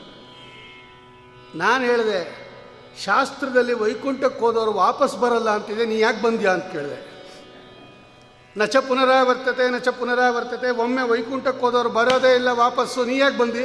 ಎಷ್ಟೋಷ್ಟಿಂದ ಹೋಗ್ತಾನೆ ಇದೆಯಾ, ಈ ಕಡೆ ಹೋಗ್ತೀಯ, ಆ ಕಡೆ ಬರ್ತೀಯ? ಬರಬಾರ್ದಲ್ವಾ ವೈಕುಂಠಕ್ಕೆ ಹೋದವನು ಒಂದೆ ನಾನು. ಅದೇನೋ ಗೊತ್ತಿಲ್ಲ ಅಂದ, ಅದಕ್ಕೆ ಸುಮ್ಮನೆ ಇರು ಒಂದೆ ಯಾಕೆ ಬಂದ್ಬಿಟ್ಟು ವಾಪಸ್ಸು? ಅಲ್ಲೇ ಇರಬೇಕಾಗಿತ್ತು ವೈಕುಂಠ ಸಮಾರಾಧನೆ ಮಾಡಿಸ್ಕೊಂಡವರೇ ವಾಪಸ್ ಬರಲ್ಲ, ನೀನು ವೈಕುಂಠಕ್ಕೆ ಹೋದವನು ಯಾಕೆ ಬರ್ತೇನೆ? ಯಾಕೆ ಬಂದಿ ಅಂತ ಕೇಳಿದೆ. ಅದಕ್ಕೆ ಹಾಗೆಲ್ಲ ಜಾಸ್ತಿ ಮಾಡಬೇಡ, ಅದಕ್ಕೆ ಏನೋ ಬೇರೆ ಅರ್ಥ ಇರುತ್ತೆ. ವೈಕುಂಠ ದ್ವಾರದಲ್ಲಿ ಹೊಟ್ಟೋಗ್ಬಿಟ್ವಿ ಅಂದರೆ ಇವತ್ತೆಲ್ಲ ಒಂದು ಐನೂರು ರೂಪಾಯಿ ಖರ್ಚು ಮಾಡಿದ್ರೆ ವೈಕುಂಠ ಕೊಟ್ಟೋಗ್ತೀವ? ಇಷ್ಟೆಲ್ಲ ಯಾಕೆ ಹೇಳಬೇಕಾಯ್ತು ಭಗವಂತ? ಹಾಗೆ ಹೇಳಬೇಕಾಯ್ತು ಅವನು. ವೈಕುಂಠ ಏಕಾದಶಿ ದಿವಸ ದ್ವಾರ ಇರುತ್ತೆ, ಆ ದ್ವಾರದಲ್ಲಿ ಬಂದ್ಬಿಡು ಅಂತ ಹೇಳಬೇಕಾಗಿತ್ತು ಭಗವಂತ ಏನು ಹೇಳ್ತಾನೆ? ಋಷಭನಾಮಕ ಪರಮಾತ್ಮ ಅವನೇ ವೆಂಕಟೇಶ ಬೇರೆ ಯಾರಲ್ಲ ಋಷಭನಾಮಕ ಪರಮಾತ್ಮ. ಮಹತ್ ಸೇವಾಂ ದ್ವಾರ ಮಾಹುರು ವಿಮುಕ್ತೇ. ಯಾವ ಉಪಾಯದಿಂದ ನೀವು ನನ್ನ ಹತ್ರ ಬರೋಕ್ಕಾಗಲ್ಲ ಅಂತಾನೆ ಏಕಾದಶ ಸ್ಕಂದದಲ್ಲಿ ಭಗವಂತ. ಇನ್ಯಾವುದು ಉಪಾಯ ಆ ಕಡೆ ಈ ಕಡೆ ನೋಡಿ, ಅವ್ರಿಗೆ ದುಡ್ಡು ಕೊಟ್ಟು, ಇವ್ರಿಗೆ ದುಡ್ಡು ಕೊಟ್ಟು, ಮತ್ತೆ ನುಸುಳಿ, ಹಂಗೆಲ್ಲ ನಡೆಯಲ್ಲ ನನ್ನ ಹತ್ರ ಅಂತಾನೆ ಸ್ವಾಮಿ. ಇದು ವೈಕುಂಠಕ್ಕೆ ಮಾರ್ಗ, ದೊಡ್ಡವರ ಪಾದಾವಲಂಬನ. ತಮಸ್ಸಿಗೆ ಹೋಗೋದಕ್ಕೆ ಸಾಧನ ಯಾವ ಅದಕ್ಕೊಂದು ದ್ವಾರ ಬೇಕಲ್ಲ ಅದಕ್ಕೂ ಒಂದು ಎಂಟ್ರೆನ್ಸ್ ಇದೆಯಲ್ಲ ತಮೋದ್ವಾರಂ ಯೋಷಿತಾಂ ಸಂಗಿ ಸಂಗಂ ಅಂದ ಭಗವಂತ. ಯೋಷಿತ್ ಅಂದರೆ ಸಂಸ್ಕೃತದಲ್ಲಿ ಸ್ತ್ರೀಯರು ಅಂತ ಅರ್ಥ. ಯೋಷಿತ್ ಶಬ್ದಕ್ಕೆ ಸ್ತ್ರೀಯರು. ಯೋಷಿತ್ ಸಂಗಿ ಸಂಗ ಮಾಡಿದರೆ ಯಾಕೆ ತಮೋದ್ವಾರ? ಅಂದರೆ ಅವರು ಟಿಪ್ಪಣಿ ಕಾರ್ಯದ ಬರೀತಾರೆ. ಎರಡರ್ಥ ಅದಕ್ಕೆ. ಯೋಷಿತ್ ಅಂದರೆ ದುಷ್ಟ ಸ್ತ್ರೀಯರು, ವೇಶ್ಯಾಸ್ತ್ರೀಯರು ವ್ಯಭಿಚಾರವನ್ನು ಮಾಡತಕ್ಕಂಥವರು ಅವರ ಸಂಗಿ ಸಂಘ. ನೀವು ಮಾಡೋದಲ್ಲ, ಅವರ ಸಂಘವನ್ನು ಮಾಡಿದವರ ಸಂಘ ಮಾಡಿದ್ರೂ ಒಂದಂತ ಮಸ್ಗೆ ಹೋಗ್ತೀವಂತ. ನೀವು ನೇರವಾಗಿ ವ್ಯಭಿಚಾರ ಮಾಡಿದ್ರೆ ಅದು ಬಿಡಿ. ವ್ಯಭಿಚಾರ ಮಾಡಿದವರ ದುಷ್ಟ ಸ್ತ್ರೀಯರ ಸಂಪರ್ಕ, ಸಹವಾಸ, ದರ್ಶನ, ಸ್ಪರ್ಶನ, ಸಂಭಾಷಣ ದಾತ್ರಿಹವನದ ಭೋಜನ ಮಾಡೋದು ಯಾಕೆ? ಇದೆಲ್ಲ ಪರಿಹಾರ ಆಗಲಿ ಅಂತಾನೆ. ಅದರಲ್ಲಿದೆ ಸಂಕಲ್ಪ. ಮೊನ್ನೆ ತಾನೇ ಊಟ ಮಾಡಿದ್ದೀವಿ ದಾತ್ರಿ ಹವನ ಇನ್ನೂ ಮಾಡ್ತೀವಿ ನಾಳೆ ನಾಡಿದ್ದು ಎಲ್ಲ ನಾನು ನಡೆದ್ರೆ. ರಜಸ್ವಲ ಚಾಂಡಾಲ ಸ್ತ್ರೀ ಶೂದ್ರ ದರ್ಶನ ಸ್ಪರ್ಶನ ತದ್ವಾರ್ತಾಶ್ರವಣ ತದುಚ್ಚಿಷ್ಟ ಭೋಜನ ಅಜ್ಞಾತ ಪಾಪ ಪರಿಹಾರಾರ್ಥಂ ಅಂತಲೇ ಅದು ಸಂಕಲ್ಪ. ರಾತ್ರಿ ಅವನ ಗೊತ್ತಿಲ್ಲದೆ ಇಂಥದ್ದೇನಾದರೂ ಆಗೋಗ್ಬಿಟ್ಟಿದ್ರೆ, ಅಂಥ ದುಷ್ಟ ಅನ್ನವನ್ನೇನಾದರೂ ನಾವು ತಿಂದುಬಿಟ್ಟಿದ್ರೆ, ಗೊತ್ತಿಲ್ಲದೆ ಅದರ ಪಾಪ ಪರಿಹಾರ. ಚಾತುರ್ಮಾಸ್ಯ ದೀಕ್ಷಾ ಲೋಪ.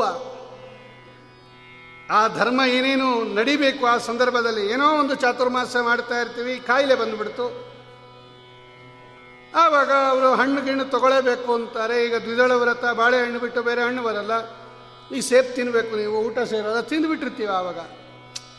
ವ್ರತ ಲೋಪ ಆಗಿದೆಯಲ್ಲ, ಅಂಥದ್ದೆಲ್ಲ ಈ ದಾತ್ರಿ ಹವನದ ಭೋಜನದಿಂದ ಹೊರಟೋಗುತ್ತಂತೆ. ಚಾತುರ್ಮಾಸ್ಯ ವ್ರತ ಪೂರ್ತಿ ಆಗೋದೇ ದಾತ್ರಿ ಹವನ ಭೋಜನದಿಂದ ಅಂತ ಬರೀತಾರೆ ಚಾತುರ್ಮಾಸ್ಯ ಮಯ ಆಚರಿತ, ಚಾತುರ್ಮಾಸ್ಯ ಫಲ, ಚಾತುರ್ಮಾಸ್ಯ ವ್ರತ ಸಂಪೂರ್ಣತಾ ಸಿದ್ಧಾರ್ಥಂ, ಫಲವಾಪ್ತ್ಯರ್ಥಂ ದಾತ್ರಿ ಹವನಾಖ್ಯಂ ಕರ್ಮ ಕರಿಷ್ಯೆ ಹಾಗಾಗಿ ಯೋಷಿತ್ ಅಂದರೆ ಸ್ತ್ರೀಯರು ಅಂತ ಒಂದು ಅರ್ಥ ಇಟ್ಕೊಂಡು ಅವರ ಸಂಗಿ ಅವರ ಸಂಘ ಮಾಡಿದವನಿಗೆ ಸಂಗಿ ಅಂತ ಕರೀತಾರೆ. ಅವರ ಸಂಘ ಸಂಗಿ ಸಂಘ, ಇದು ಎರಡನೇದಿದು. ದುಷ್ಟ ಸ್ತ್ರೀ, ಅವಳ ಸಂಘ ಮಾಡಿದವನು, ಅವನ ಸಂಘ ಮಾಡಿದವನು ಕೂಡ ತಮಸ್ಸಿಗೆ ಹೋಗ್ತಾನಂತೆ. ಇವನು ಮೊದಲನೇವನು ಹೋಗ್ತಾನೆ ಅಂತ ಹೇಳಬೇಕಾದ್ದೇ ಇಲ್ಲ. ತಮೋದ್ವಾರಂ ಯೋಷಿತಾಂ ಸಂಗಿ ಸಂಗಂ ಇದು ಮೊದಲನೇ ಅರ್ಥ. ಅಥವಾ ಯೋಷಿತ್ ಶಬ್ದಕ್ಕೆ ದುಷ್ಟಶಾಸ್ತ್ರಗಳು ಅಂತ ಇನ್ನೊಂದು ಅರ್ಥ ದುಷ್ಟಶಾಸ್ತ್ರಗಳು. ಅಂದರೆ ಅದನ್ನು ಶಾಸ್ತ್ರ ಅಂತ ಕರೆದಿದ್ದಾರೆ. ಆದರೆ ಅದು ವೇದ, ಉಪನಿಷತ್ತು, ಭಗವತ, ಮಹಾಭಾರತ, ಮೂಲರಾಮಾಯಣ, ಪಂಚರಾತ್ರಾದಿಗಳಿಗೆ ವಿರುದ್ಧವಾಗಿರ್ತಕ್ಕಂಥದ್ದೇನಿದೆ? ಇದೆಲ್ಲ ಕುಶಾಸ್ತ್ರಗಳು.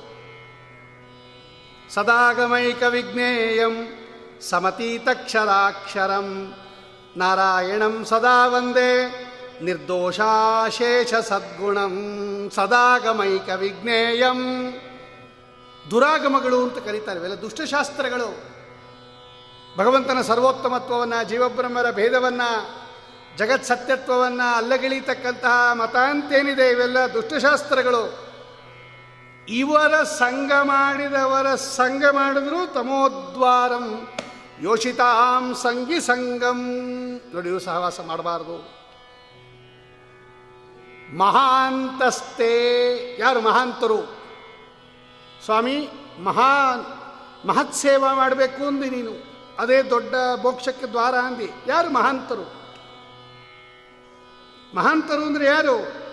ಮಹಾಂತಸ್ತೆ ಸಮಚಿತ್ತಾ ಪ್ರಶಾಂತಾ ವಿಮನ್ಯವ, ಸುಹೃದ ಸಾಧವೋಯೇ ನೋಡು ಸ್ವಾಮಿ ಹೇಳ್ತಾರೆ, ಯಾರು? ಮಹಾಂತರು ಅಂದರೆ ಯಾರು? ಸಾಧುಗಳು ಅಂದರೆ ಯಾರು? ಸಜ್ಜನರು ಅಂದರೆ ಯಾರು?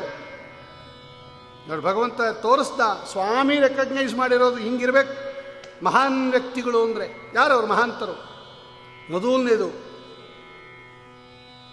ಸಮಚಿತ್ತಾಹ. ಸಮಚಿತ್ತರು ಅಂದ್ರೆ ಏನು? ಭಗವದ್ಗೀತೆಯಲ್ಲಿ ಕೃಷ್ಣ ಪರಮಾತ್ಮ ಹೇಳುತ್ತಾನೆ ಚಿತ್ತ ಅಂದರೆ ಮನಸ್ಸು. ಅದು ಅಂತಃಕರಣದ ಒಂದು ಪ್ರಭೇದ, ಚಿತ್ತ. ಮನಸ್ಸು ಅಂತ ಇಟ್ಕೊಂಬೇಡ. ಸಮ ಅಂತ ಭಗವಂತನಿಗೆ ಹೆಸರು. ಸಮಪ್ರಿಯ ಸುಹೃದ್ ಬ್ರಹ್ಮನ್ ಭೂತಾನಾಂ ಭಗವಾನ್ ಸ್ವಯಂ.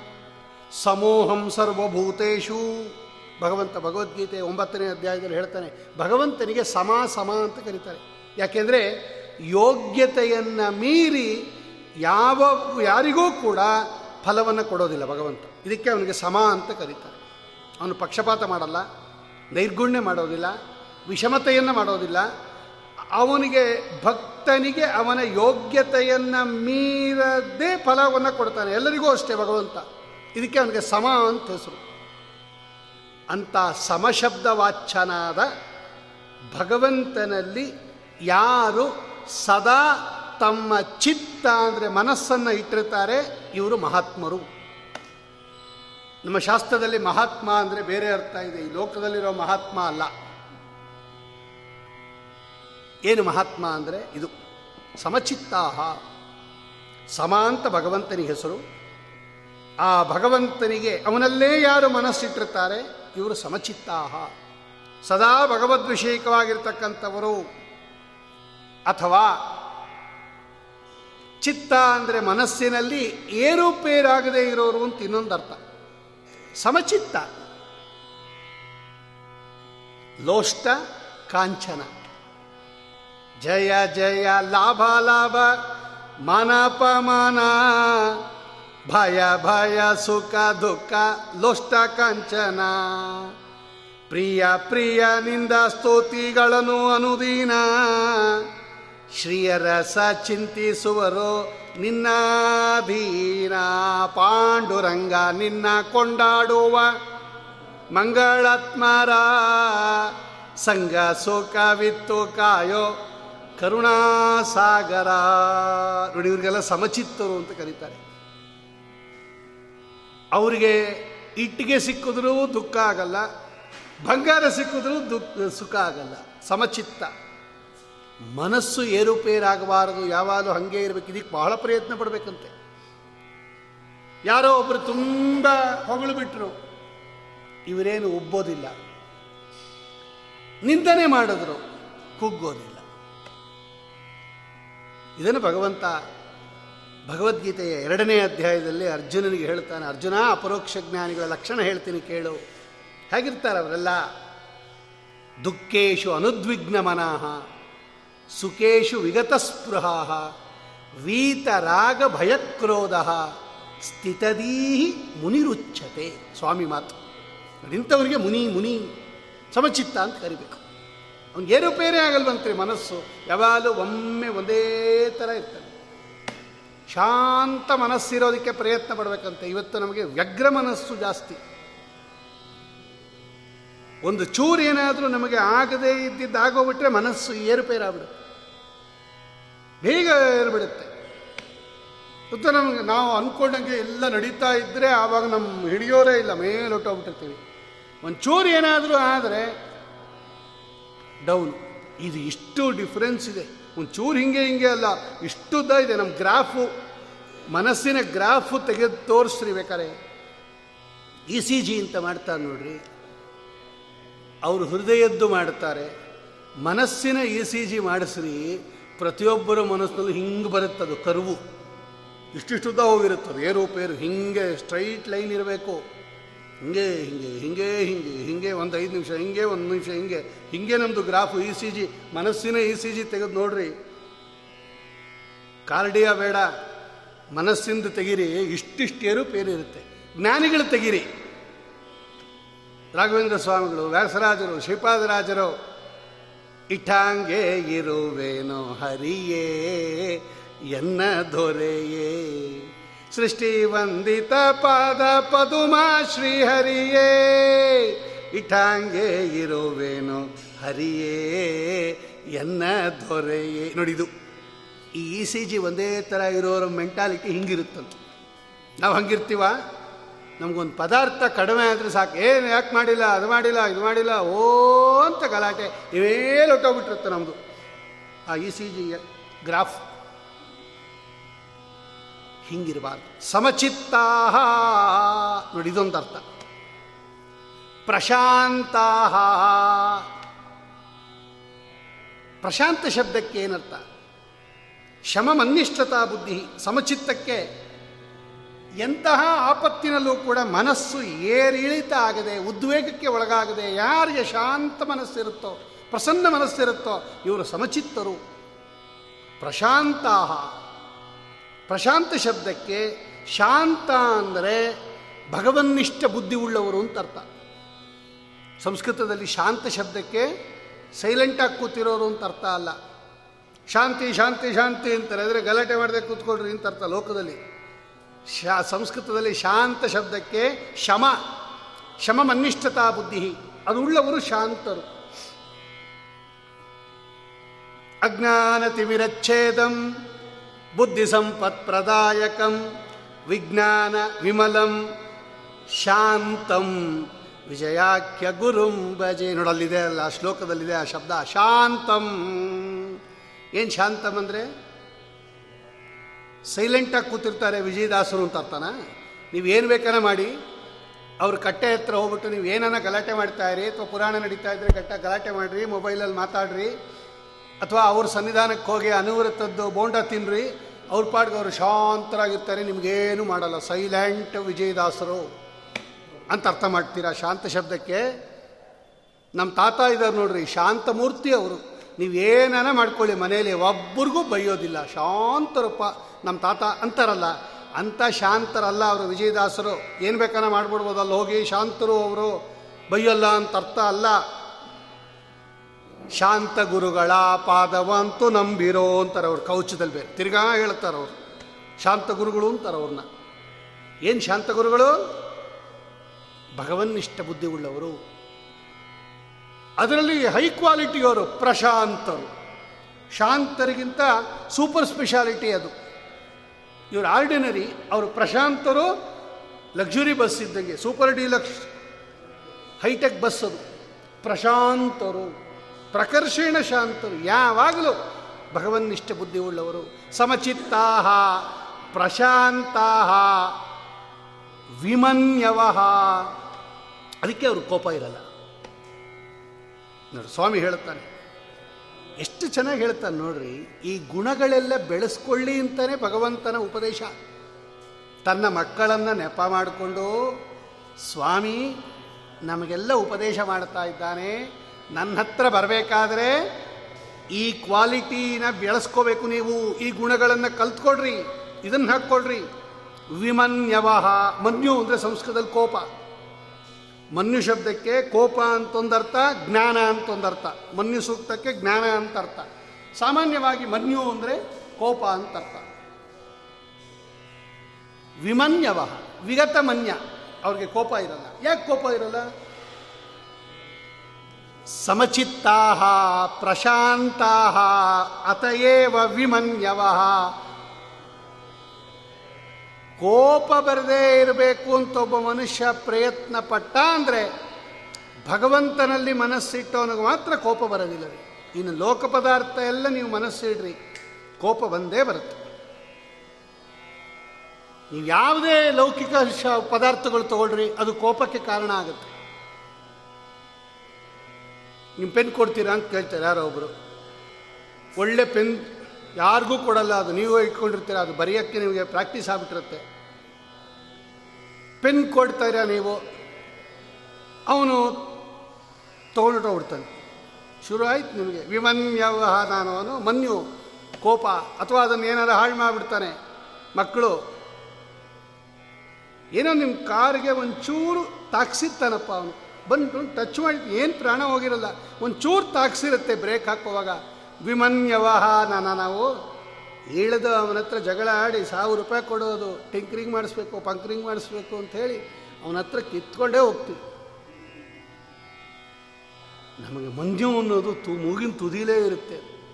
ಏನೂ ಬೇಡ ಸುಮ್ಮನೆ ಚಾ, ಹೋಗುವಾಗ ತಾಕಿಸ್ಕೊಂಡು ಹೋಗ್ಬಿಡ್ಲಿ. ಪುರಾಣಕ್ಕೆ ಕೂತಾಗ ಒಂಚೂರು ತಾಕಿಸ್ಬಿಡ್ಲಪ್ಪ ಅವನು. ಹಂಗಂತ ದುರ್ಗುಟ್ಕೊಂಡು ನೋಡ್ತಾನೆ. ಅದು ಒಳಗಡೆ ಕೋಪ ಬಂದಾಗ ಅದು ಈಚೆ ಕಡೆ ಹಂಗೆ ಎಕ್ಸ್ಪ್ರೆಷನ್ ಬರೋದು. ಹಾಂ ಶೇಷಂ ಕೋಪೇನ ಪೂರಯೇತ್. ನಾವೆಲ್ಲ ವಿಮನ್ಯವರಲ್ಲ. ನೋಡಿ, ಅವರೆಲ್ಲ ಹಂಗಲ್ಲ. ಸಾಧುಗಳು ಹೆಂಗಿರ್ತಾರೆ ಅವರು? ವಿಮನ್ಯವಹ. ಯಾಕೆ? ನಮ್ಮ ಬುದ್ಧಿ ಪದಾರ್ಥದ ಕಡೆ ಇರೋದ್ರಿಂದಲೇ ನಮಗೆ ಮನ್ಯು ಕೋಪ. ಅವ್ರಿಗೆ ಭಗವಂತನ ಕಡೆ ಇರುತ್ತೆ. ಅದಕ್ಕೆ ಕೋಪನೇ ಇಲ್ಲ. ಈ ಪದಾರ್ಥ ಹೋದ್ರೋಯ್ತು ಅಂತಾರು. ಏನು ಪ್ರಾಣ ಹೋಗುತ್ತೆ? ಹೋಗ್ಲಿ ಅಂತಾರೆ. ಸುಹೃತಃ ಇನ್ನೊಂದು ನೆಕ್ಸ್ಟ್ ಸುಹೃತ್ ಅಂದ್ರೆ ಏನು ಗೊತ್ತಾ? ಎಲ್ಲರಿಗೂ ಒಳ್ಳೆಯದಾಗಲಿ ಅಂತ ಬಯಸ್ತಾರಂತವ್ರು. ಸುಹೃತ್. ಪ್ರಸನ್ನ ಮನಸ್ಕರಾಗಿರ್ತಕ್ಕಂಥವರು, ಎಲ್ಲರಿಗೂ ಹಿತವನ್ನು ಬಯಸ್ತಕ್ಕಂಥವರು ಹುರ್ಶಬ್ದಕ್ಕೆ ಮನಸ್ಸು ಅಂತ ಇಟ್ಕೊಂಡಾಗ ಸುಹೃತ್ ಒಳ್ಳೆ ಮನಸ್ಸು. ಅಂದರೆ ಒಬ್ಬರಿಗೆ ಕೆಟ್ಟದ್ದು ಬಯಸೋದಿಲ್ಲ ರೀ. ಚೆನ್ನಾಗಿರಲಿ, ಎಲ್ಲ ಚೆನ್ನಾಗಿಲ್ಲಪ್ಪ. ಸರ್ವೇ ಜನ ಸುಖಿನೋ ಭವಂತು. ಚೆನ್ನಾಗಿದೆ. ಇದು ಸುಹೃತ್. ಇನ್ನೊಬ್ಬರಿಗೆ ಒಳ್ಳೆಯನ್ನು ಬಯಸ್ತಾರೆ ಇವರು. ನೋಡಿ, ಇವರೆಲ್ಲ ಸಾಧುಗಳು ಅಂತ ಭಗವಂತ ಅವರಿಗೆ ಆಂತರಿಕ ಲಕ್ಷಣ, ಬಾಹ್ಯ ಲಕ್ಷಣ ಎಲ್ಲವನ್ನೂ ತೋರಿಸ್ತಾ ಅಲ್ಲ, ಕೋಪ ಇರಲ್ಲ ಅಂತ ಗೊತ್ತಾಗೋದು ಹೆಂಗೆ ಭಗವಂತ ಅಂತ ಕೇಳಿದ್ರೆ ಅವರ ಫೇಶಿಯಲ್ಲು, ಅವರ ನಡವಳಿಕೆಯಿಂದ ಗೊತ್ತಾಗ್ಬಿಡುತ್ತೆ. ಇದೆಲ್ಲ ಇನ್ಬಿಲ್ಟ್ ಅದು. ಕೋಪ ಅನ್ನೋದು ಒಳಗಿರೋ ಗುಣ. ಸಮಚಿತ್ತ ಅನ್ನೋದು ಒಳಗಿರೋ ಗುಣ.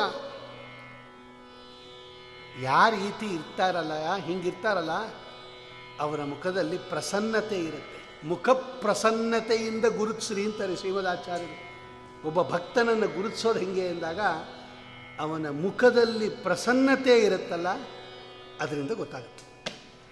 ನೋಡಿ ರೆಕಗ್ನೈಸ್ ಮಾಡೋದು ಹೆಂಗೆ? ಒಬ್ಬ ಭಕ್ತನನ್ನು ಆಚೆ ಕಡೆಯಿಂದ ರೆಕಗ್ನೈಸ್ ಮಾಡೋದು ಹೆಂಗೆ? ಇದೆಲ್ಲ ಒಳಗಡೆ ಇರೋ ಕ್ವಾಲಿಟಿಗಳಿದು ಭಕ್ತಿ ಅನ್ನೋದು, ಜ್ಞಾನ ಅನ್ನೋದು, ಸಮಚಿತ್ತ, ಚಿತ್ತ, ಮನಸ್ಸು ಒಳಗಡೆ ಇರೋದು, ಕೋಪ ಒಳಗಡೆ ಇರೋದು, ಅವನು ಸುಹೃತ್ತು, ಒಳ್ಳೆ ಬುದ್ಧಿ ಇದೆ ಅವನಿಗೆ, ಇನ್ನೊಬ್ಬರಿಗೆ ಚೆನ್ನಾಗಿ ಒಳ್ಳೇದು ಬಯಸ್ತಾನೆ ಅಂತದ್ದು ಒಳಗಡೆ ಇರೋದು. ಗುರುತಿಸೋದು ಹೆಂಗೆ? ಈ ಕ್ವಾಲಿಟಿ ಎಲ್ಲ ಇದ್ದರೆ ಅದು ಫೇಸಲ್ಲಿ ಗೊತ್ತಾಗ್ಬಿಡುತ್ತೆ. ಮುಖಮುದ್ರೆ ಅವರ ಭಂಗಿನೇ ಬೇರೆ ಥರ ಇರುತ್ತೆ. ನೋಡಿ ಸ್ವಾಮಿ ಇದನ್ನು ರೆಕಗ್ನೈಸ್ ಮಾಡ್ತಾ ತನ್ನ ಮಕ್ಕಳಿಗೆ ಹೇಳ್ತಾ, ನೋಡಿ ಇಂಥವರ ಸೇವಾವನ್ನು ಮಾಡಿದ್ರೆ ಮಹತ್ ಸೇವಾಂ ದ್ವಾರಮಾಹುರು ವಿಮುಕ್ತೇ, ತಮೋದ್ವಾರಂ ಯೋಷಿತಾಂ ಸಂಗಿ ಸಂಗಂ. ಮಹಾಂತಸ್ತೆ ಸಮಚಿತ್ತಾ ಪ್ರಶಾಂತಾ ವಿಮನ್ಯವ ಸುಹೃದ ಸಾಧವೋಯೇ ನೋಡಪ್ಪ ಮಕ್ಕಳ, ನೋಡಿ ಇವರೆಲ್ಲ ಉತ್ಕೃಷ್ಟವಾಗಿರ್ತಕ್ಕಂಥವ್ರು. ಇಂತಹ ಶ್ರೇಷ್ಠವಾಗಿರ್ತಕ್ಕಂತಹ ಭಗವಂತನ ಮಹಿಮಾವನ್ನು ಅನೇಕ ಶ್ಲೋಕಗಳಲ್ಲಿ ಉತ್ಕೃಷ್ಟವಾಗಿರ್ತಕ್ಕಂತಹ ರೀತಿಯಲ್ಲಿ ನಿರೂಪಣೆ ಮಾಡುತ್ತಾ ದೊಡ್ಡವರ ಸೇವಾವನ್ನು ಮಾಡಬೇಕು ಅನ್ನೋದನ್ನು, ಮಹತ್ ಸೇವಾವನ್ನು ಮಾಡಬೇಕು ಅನ್ನೋದನ್ನು ಅಪಾರವಾಗಿರ್ತಕ್ಕಂಥ, ಅದೆಲ್ಲ ಅದೇ ಋಷಭನಾಮಕ ಪರಮಾತ್ಮಂದು ಓದಕ್ಕೂ ತೊಗೊಂಬಿಟ್ಟಿದ್ದಾರೆ ಅವರು. ಅಲ್ಲಿ ಸುಮಾರು ಒಂದು ಇಪ್ಪತ್ತೈದು, ಮೂವತ್ತು ಶ್ಲೋಕ ಹೇಳ್ತಾನೆ ಭಗವಂತ. ಆ ಮಕ್ಕಳನ್ನು ಕೂಡಿಸ್ಕೊಂಡು, ನೋಡಿ, ಎಲ್ಲ ತೋರಿಸ್ತಾರೋ ಎಲ್ಲ ತೋರಿಸ್ತಾರೋ ನೋಡಿ, ಇಂತಹವರ ಉತ್ಕೃಷ್ಟವಾಗಿರ್ತಕ್ಕಂತಹ ರೀತಿಯಲ್ಲಿ ಇವರನ್ನು ಯಾರಾದರೂ ಲೋಕದಲ್ಲಿ ನಿಂದನೆ ಮಾಡಿದರೆ ನಾನು ಸಹಿಸೋದಿಲ್ಲ ಅಂತಾನೆ ಭಗವಂತ. ಇವರನ್ನೆಲ್ಲ ನಾನು ನಿಂದನೆ ಮಾಡಿದರೆ ಎಲ್ಲಿ ಹೇಳಿದ್ದಾನೆ ಗೊತ್ತಾ ಭಗವಂತ? ನನ್ನ ಭಕ್ತರನ್ನ ನಿಂದನೆ ಮಾಡಿದರೆ, ಮಹತ್ಪುರುಷರನ್ನ ನಿಂದನೆ ಮಾಡಿದರೆ, ಮಹಾನುಭಾವರನ್ನ ನಿಂದನೆ ಮಾಡಿದರೆ ನಾನು ಸಹಿಸೋದಿಲ್ಲ ಅಂತಾನೆ ಭಗವಂತ.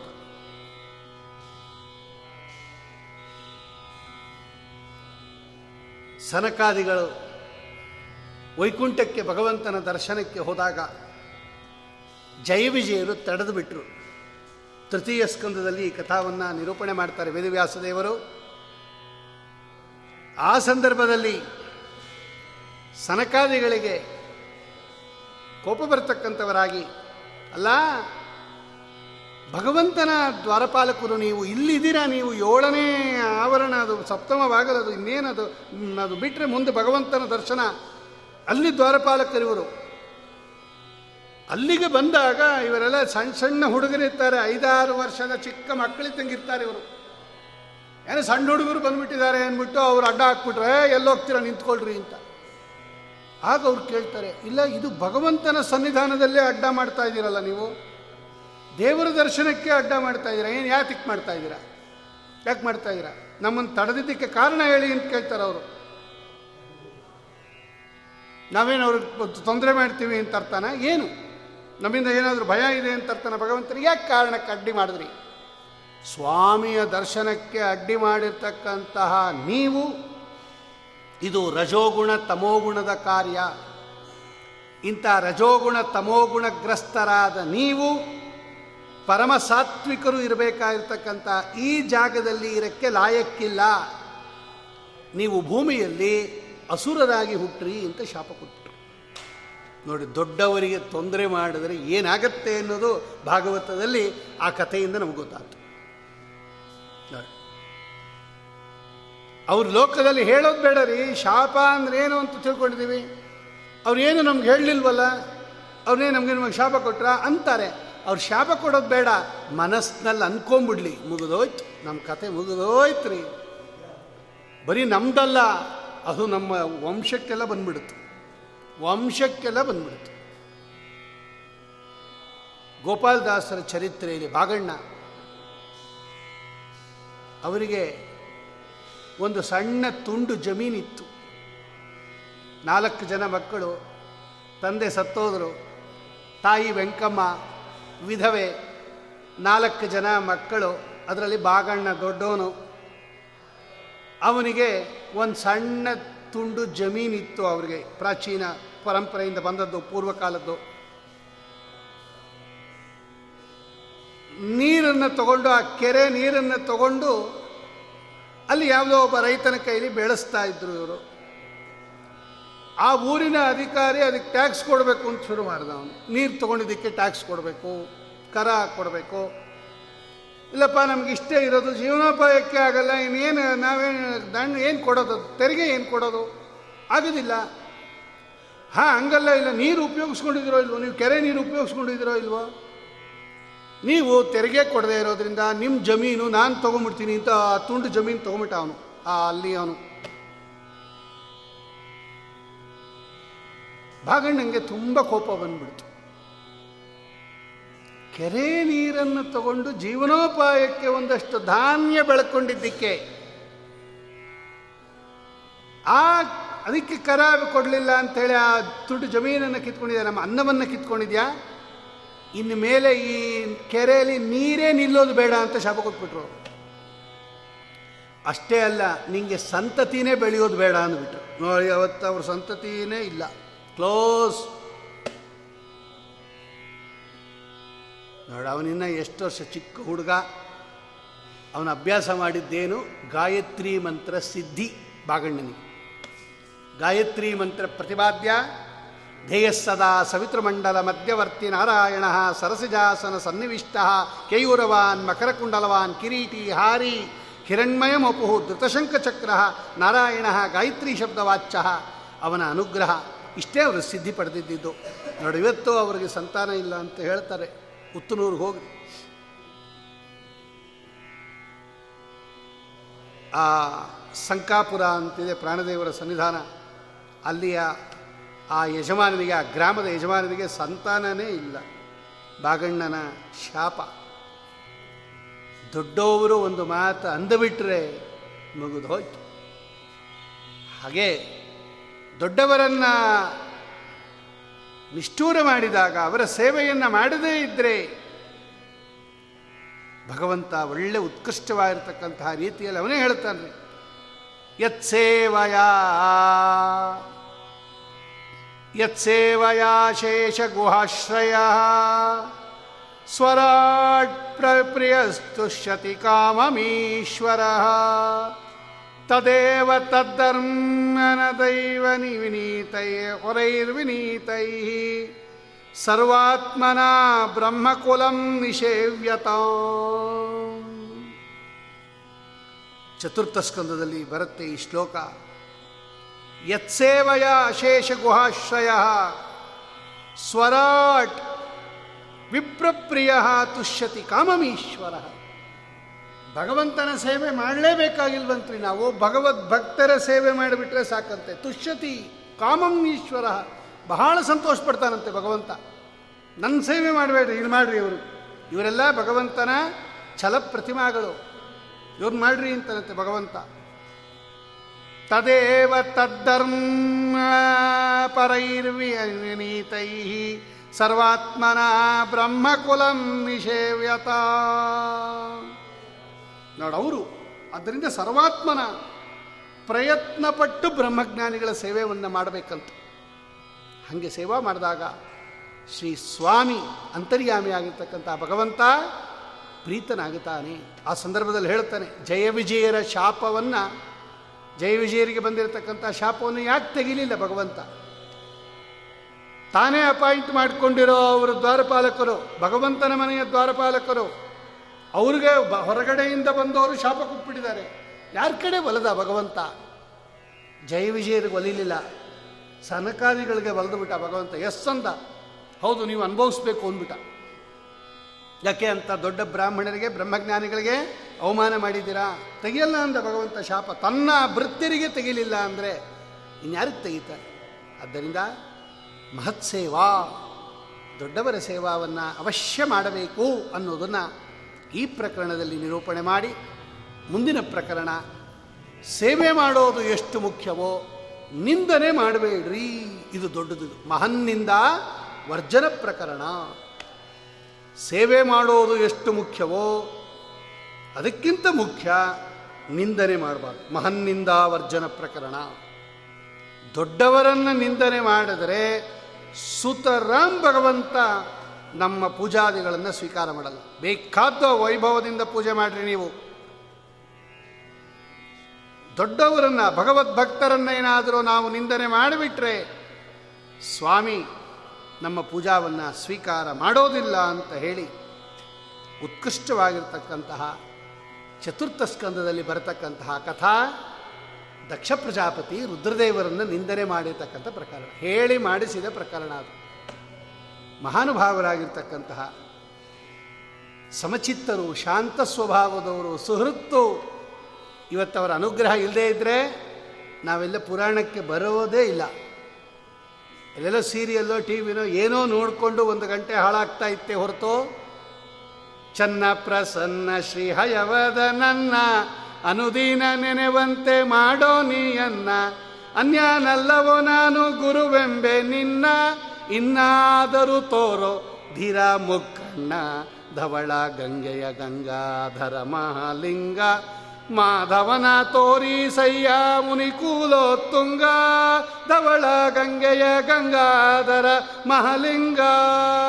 ಅನ್ಯಾನಲ್ಲವೋ ನಾನು, ಗುರುವೆಂಬೆ ನಿನ್ನ, ಇನ್ನಾದರೂ ತೋರೋ, ಅವ್ರು ತೋರೋ ತನಕ ಭಗವಂತ ಬರೋದೇ ಇಲ್ಲ ರೀ ಮನಸ್ಸಿಗೆ. ನಮ್ಮ ಮನಸ್ಸಿನಲ್ಲಿ ಭಗವದ್ ವಿಷಯನೂ ಬರಲ್ಲ, ಭಗವಂತನ ಚಿತ್ರನೂ ಬರಲ್ಲ, ಭಗವಂತನ ಧ್ಯಾನನೂ ಬರಲ್ಲ, ಭಗವಂತನ ಮೂರ್ತಿನೇ ಬರಲ್ಲ. ಯಾರ ಅನುಗ್ರಹ ಮಾಡಬೇಕು? ರುದ್ರದೇವರ ಅನುಗ್ರಹ ಮಾಡಬೇಕು. ಅಂತ ರುದ್ರದೇವರನ್ನ ನಮಸ್ಕಾರ ಮಾಡಲಿಲ್ಲ ಅಂತ ಹೇಳಿ ಎಷ್ಟು ಅಂದುಬಿಟ್ಟಾವ ಯಾರು? ದಕ್ಷ ಪ್ರಜಾಪತಿ. ಆ ಶ್ಲೋಕಗಳನ್ನೆಲ್ಲ ತಗೊಂಡು ಇದೆಲ್ಲ ಯಾಕೆ ಹಾಕಿರೋದು? ದೊಡ್ಡವರನ್ನು ನಿಂದನೆ ಮಾಡಬೇಡ್ರಿ. ತಲೆನೇ ಕತ್ತರಿಸೋಯ್ತು ದಕ್ಷನಿಗೆ. ರುದ್ರದೇವರ ನಿಂದನೆ ಮಾಡಿದ್ದಕ್ಕೆ ತನ್ನ ತಲೆನೇ ಕಳ್ಕೊಂಡ. ನೀವು ಕೂಡ ತಲೆ ಕಳ್ಕೊಳ್ಳದೇ ಇದ್ದರೂ ಕೂಡ ತಲೆ ಒಳಗಿರೋದು ಕಳ್ಕೊಂಡ್ಬಿಡ್ತೀರಾ? ಮಾಡಬೇಡ್ರಿ ಅಂತ ಏನು ಆ ಶ್ಲೋಕಗಳು ಹಂಗಂಗೆ ತೊಗೊಂಬಿಟ್ಟಿದ್ದಾರೆ. ಅದನ್ನೆಲ್ಲ ಕಾರ್ತಿಕ ಸೋಮವಾರ ಹೇಳಿ ಕೇಳಿ ಅವರನ್ನು ಆರಾಧನೆ ಮಾಡೋ ದಿವಸ ಪರಮ ಪವಿತ್ರ ದಿವಸ, ಆ ಸೋಮವಾರ ರುದ್ರದೇವರ ಆರಾಧನೆಗೆ ಮೀಸಲಾದದ್ದು. ನಾಳೆ ಎಲ್ಲ ಅದನ್ನು ಯಥಾಶಕ್ತಿ ಹರಿವಾಯುಗಳ ಸನ್ನಿಧಾನದಲ್ಲಿ ಚಿಂತನೆ ಮಾಡೋಣ. ಶ್ರೀಕೃಷ್ಣಾರ್ಪಣಮಸ್ತು ಕಾಯೇನ ವಾಚ. ಮನಸ ಇಂದ್ರಿಯೇರ್ವ ಬುದ್ಧ್ಯಾತ್ಮನಾವಾ ಪ್ರಕೃತಿ ಸ್ವಭಾವಾತ್. ಕರೋಮಿ ಯದ್ಯ ಸಕಲಂ ಪರಸ್ಮೈ. ನಾರಾಯಣಾಯೇತಿ ಸಮರ್ಪಯಾಮಿ. ಶ್ರೀಕೃಷ್ಣಾರ್ಪಣಮಸ್ತು ಶ್ರೀಮಧ್ವೇಶಾರ್ಪಣಮಸ್ತು